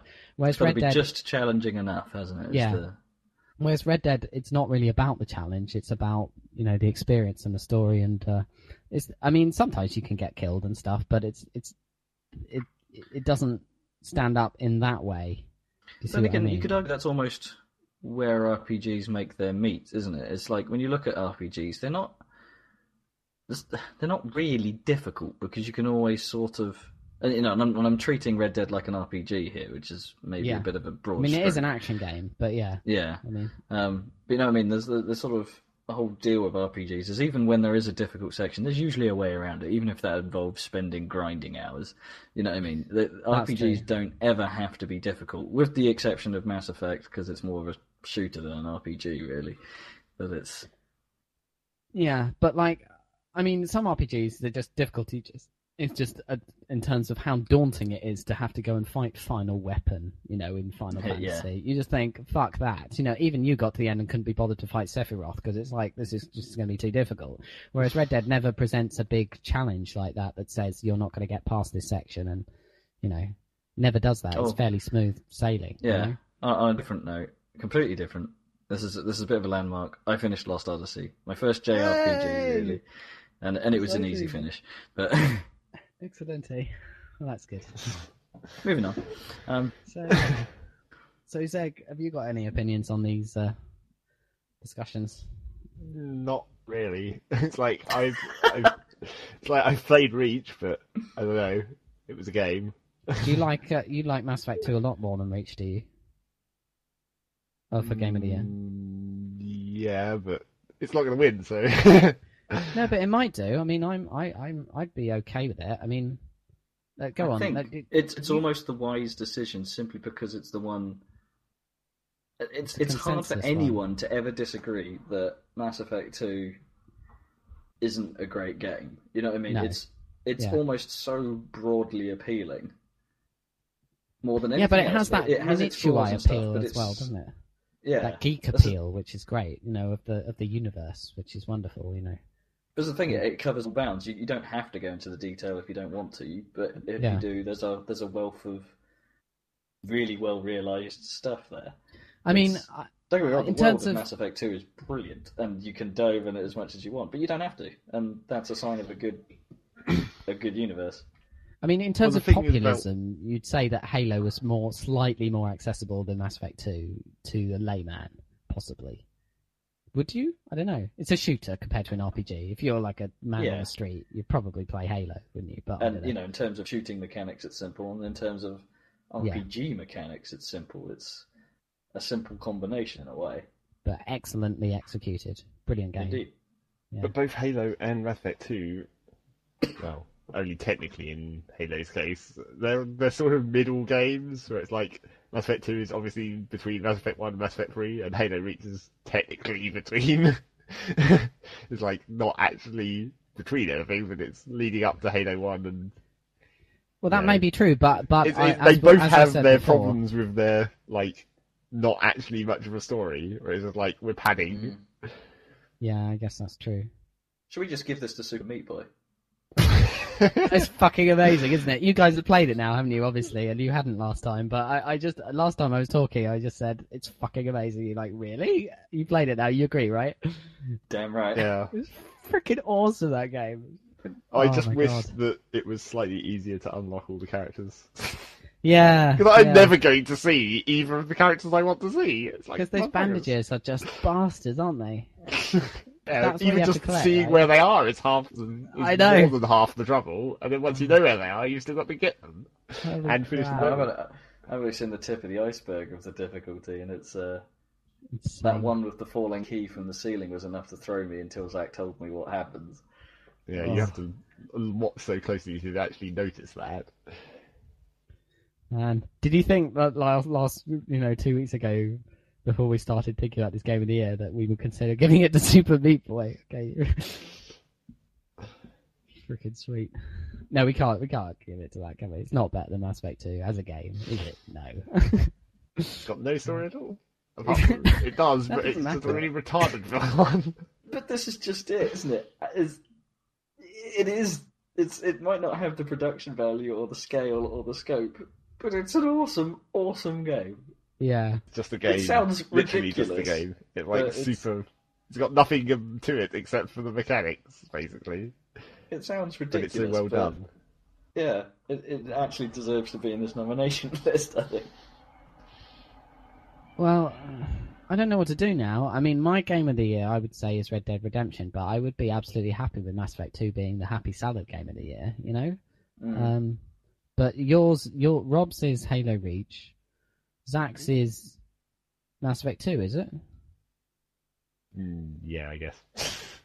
I just like I haven't really, I haven't really cared enough to choose, but out of the, it's like because it can't be Civ Five basically. So Yeah. therefore, out of the games I played, it can because that was the qualifier for me. It was just like I can't really talk about games I haven't played because I haven't paid enough attention. You know, because I mean, you, like with Rob and Red Dead, he knows quite a lot about it, and I just don't really know anything. Well, do you, um, not- you, you wouldn't put Super Meat Boy over Mass Effect 2, would you, Zach? No, even though it, it- Okay. it, does like have certain aspects which are precisely the kind of shit that I like, like stupid Yeah. chiptune style things. yeah. but it, Okay. can't- it know, I- can't win. I mean, in terms of pure gameage, I'd, uh, I'd I'd put Scott Pilgrim high on my list as well. I wouldn't. I don't. I don't think it's worthy of. Personally, And it's fine, but I don't think it's. I don't think it's close to being as good as Super Meat Boy in terms of gameplay. so, but you know, I'd, I'd say it's high, but yeah, I'm inclined to agree. Unfortunately. okay. Super Um, Meat Boy. So, so it's really, it's kind of down to Rob between got to be Mass Mass Effect Effect, 2. I think, because it's the only think- thing we can sort of agree on. Yeah. Um, I mean, I love Halo Reach, and um, I was surprised that it was as good as it was. And I've I've played a lot of it, and um, you know, I've played through the campaign three times now on normal, hardcore, and all the way through on my own on legendary. And uh, and I played the playing the multiplayer. I'm gonna get the the map pack. I think. I think it's a great game, but uh, I think Mass Effect 2 is is the game of the year. Uh, much as I love Red Dead Redemption, which is definitely my game of the year, but um, just for the experience. But uh, I think we should, uh, yeah, in, in a similar vein to Dan's argument, I, I I would give Halo Reach my game of the year, but Mass Effect Two has to take it mainly for the, the, the sheer the sheer scope, the sheer improvement, and the sheer um, just massive appeal, massive appeal. pure awesomeness, basically, of the of the of the thing. It's just Yeah, great. I mean, Okay. yeah, we, we've discussed this time and time again, but I, I do think it's flawed, and I actually don't think it's as good as Mass Effect 1 in several ways. Probably not overall, they're probably about on a par in my, in my head, but it's it that doesn't stop it from being great. Yeah. You I mean? I think it was an improvement personally. I mean, I can see what you mean about aspects of the story, especially like they end with the Terminator thing. You know, not that to the, get get behind. not that the I end think. of, I mean, the end of Mass Effect One was it was epic when you were kind of fighting your way down the outside of the Citadel, but when you actually got to the boss fight with Saren, you were in like a shopping mall, and it was Yeah, pretty naff. yeah. I mean, Well, I I've- actually I've, think I've, I found it hard to get behind Mass Effect 2 because, again, because of the story, you're right, it is an important factor in a lot of these things. Because I, I thought it was quite, you know, the little bits are great, but the overarching story is quite weak. You know exactly where it's going, there's no twists, and the whole end section is actually a bit of a. bit of a letdown, really. I can see Yeah. what they were trying to go for, but it's just.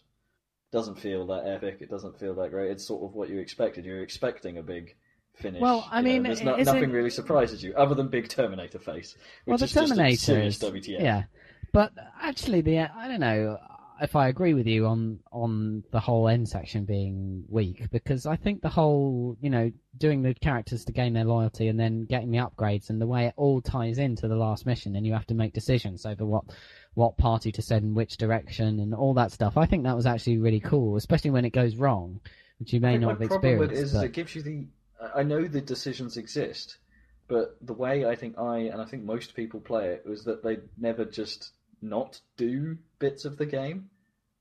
Yeah, no, absolutely. But you can still it seems you can pointless. even if you do everything, you can still have people die. Actually, I mean, Yeah. I, I you know, really and there's the whole whole 'cause- thing about the last mission being called like. uh was it? Was, is it Race Against Time or something like that? No, They no, that was the first like- game. Oh, yeah. that was No, that's it, that was yeah. big flaw with the first the- game it's that the- I they had. call it a suicide mission all the time in the second game. That's right, suicide Yeah. mission. Yeah. I don't know. I just didn't like it. It- You know, I, I was just wishing for a twist, and it didn't come. I mean, You know I mean? the It kind of twist guessing, like- moment. Mm. I mean, the moment in the story that something twisty or whatever is supposed to happen, it usually happens about three quarters of the way through a story, doesn't it, or two thirds? yeah, And and the moment was the moment when the you know the collectors go on the ship and you take control of, um, you know the crippled guy and you Joker and you have to move Mm. through the ship, and uh, that is kind of a twist because it's like you weren't expecting it. And it's like shit, shit, shit, all your crew's gonna die and all this. it's not really Yeah. a twist though. It's No, an it's not awesome a twist. event. Yeah, it's a good event, but uh, I guess that's the that's the equivalent. Uh, Because the actual yeah. twist, I guess, is realizing that the collectors are under the control of the Reapers. But that's just like a story. It's not. That's you obvious, Do, you don't it? do Yeah. something to co- make cause that happen. It's just like it becomes known. Yeah, and the fact that the um, oh, the collectors were the Protheans, weren't they? yeah. and and the uh, Reapers can take control of any race, can't they? So, so the actual big Reapers in space used to be another race of big space-dwelling things, whale things, and they were taken over by the Reapers, and that's what Ginormous makes it. squid creatures. Yeah, and they're on their way to Earth, and I don't know if you've seen the trailer or the But sneak how preview. did we block the, the, the portal or the gate? Yeah, I know. Uh, presumably just they're on sort their of way on flying. manual power or something. they're on their Yeah, way but the on sublight it's like- power. That was sort of suggested at the end of Mass Effect 1, where it was like, mm, they can still get here by, I know, flying. But then it's Yeah. like, it's only been like a couple of years. It's like, what, so why did they need this mass gate in the first place if they can still get here that quick? That's true. That's true. And it looks like that. At, I mean, the the sniper guy. Have you seen this? The little trailer for Mass Effect. 3? yeah. the sniper guy's in Big Ben while London is being destroyed by Reapers. It's way cool. and it's like, That is- hang on, cool. you'd think Shepard would have like intervened before it got this far, but no. anyway, Well, I, I, I just hope that the game actually is about as epic as that trailer. yeah, because like and the inva- alien invasion of Earth was a disappointment in Halo Two. I think. Yeah, could have been better. it, it wasn't Yeah. really an invasion. They just sort of Yeah. went for this little bit. And Yeah, Mass Effect 3 has got to do that right, and I hope it does. Uh, but Mass Effect 2 is our Happy Salad official game of the year for 2010. I think we've I decided. have to call that. So congratulations, Mass Effect and BioWare, and uh, more good stuff from you in the future. Damn And I it, think that, we the, might- the, the climax had better be awesome, damn it. Yeah, it's going to be freaking sweet. I can't wait to see, like, um, because what are they Don't going you dare Pirates of the Caribbean it.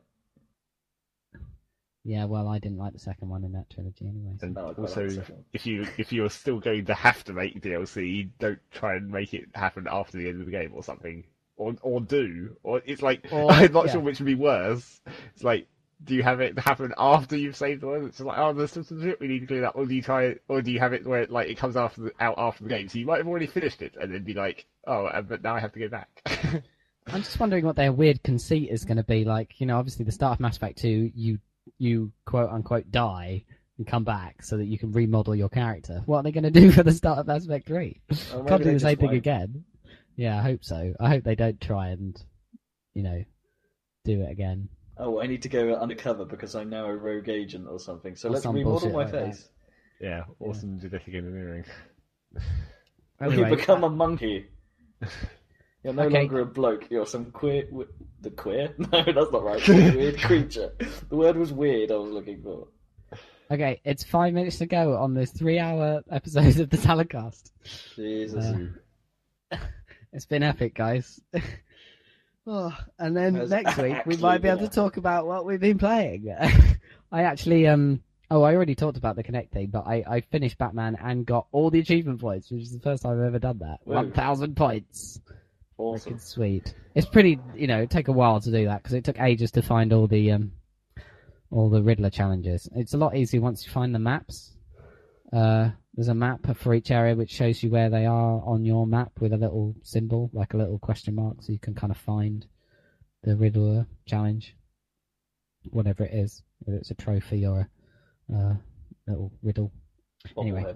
But, uh, yeah, but that last um, challenge mode combat challenge was a bloody nightmare. And it's a, it's a typical. I was swearing at it a lot. I have to say, it's a typical situation with a, a with a, a you know a scoring system that works on combos in that. Um, and you have to get to a target score in that it, you you you it, you miss it you know you miss it loads of times and then when you actually do it you do it by miles don't you because of Mm, the way the multiplier works yeah it's typical I was like I went over it by miles when I finally did it Anyway. Yes. And Doesn't uh, sound what I probably. So yes, you can look forward to Sonic 4, Sonic Colors, Vanquish, and Final Fantasy 13 from me in the new year. more Super Meat Boy coverage. Dirt Yeah, 2. indeed. Team Fortress 2 I can play again, which runs Woohoo. nicely, so we can all play Team Fortress 2. Left 4 Dead 2 I'd like if we could all play. That'd be alright. A few games, because I've never really played that. Uh, It'll be better yeah. with the three of us. You know. yeah, three of us. Might be able to get my brother involved actually, because he's got a nice PC and he's got Left 4 Dead 2, so um, he could be our fourth player if necessary. Uh, sorry, Tweed. tweet, Sweet. With an S. sweet, Not sweet. tweet. Okay, sweet. Bird of bays. Uh, yeah. Tweet. Uh, so lots to look forward to on the Saladcast. Uh, how are we doing? Three minutes. I might as well let this run out now. I mean, I was going to cut it short after we were done, but and I We've set it to three done. hours. Yeah, but we only just done, so I might as well let it run for another three minutes. we can talk about Super Meat Boy. Want to save that for when we've actually got more time. Yes, Hmm. but suffice to say, it is amazing, and I'll be able to play it on PC. Do you think it's better on PC? Uh, oh, you haven't played it on a gamepad. I don't think it makes much difference, to be honest. Oh, okay. So you don't. Because even the, the PC version says use a gamepad. Oh, does it? Yeah, pretty much. Do you use a gamepad? On and off. I've done it both ways. It's fine either way. And Zach, you do it with a keyboard, right? Yeah. and that's Dunno. fine. I, I It seems find like myself maybe unable then- to play it for too long before my fingers cramp, but in both controls games. Yeah. Yeah, well, the tr- my trouble with the gamepad was you have to hold down that sprint kind of trigger, Trigger. and holding down a trigger all the time it starts to hurt after a while. It's the same with Assassin's Creed 2. You have to hold down the right trigger to do go into the run, and just holding it down all the time, it starts to hurt after a while. Mm. It's all right in a Racing racing game where you, yeah, but with a racing game you have to break after uh, every so often and, and let off and then put back on. But uh, with Assassin's Creed 2, it's like effectively like a button. There's no analog control. It's the same as Super Meat Mm. Boy, isn't it? So just holding it constantly is a bit of a pain. So uh, you can do it with the bumpers on the Meat Boy, but then the bumpers in a slightly wrong position It's to hold all the time. yeah, so it's much of a muchness. Two minutes or less. Two minutes. Hmm. What are you looking forward to next year? I mean, what's on Oh, your? that's a good your- question. what's on What's on your hit list? Yeah, we should talk about that. I- I Just can't Portal remember. 2. Portal 2. Oh, Deus Ex 3. Uh, it might Yeah. not be good, but I hope it is.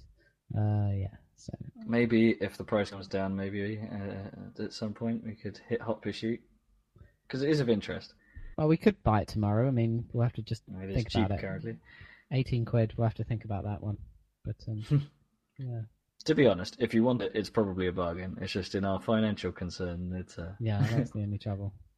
Uh, yeah. Oh, and we should discuss next time the Steam sale in general because I think that is almost going to single-handedly save PC gaming.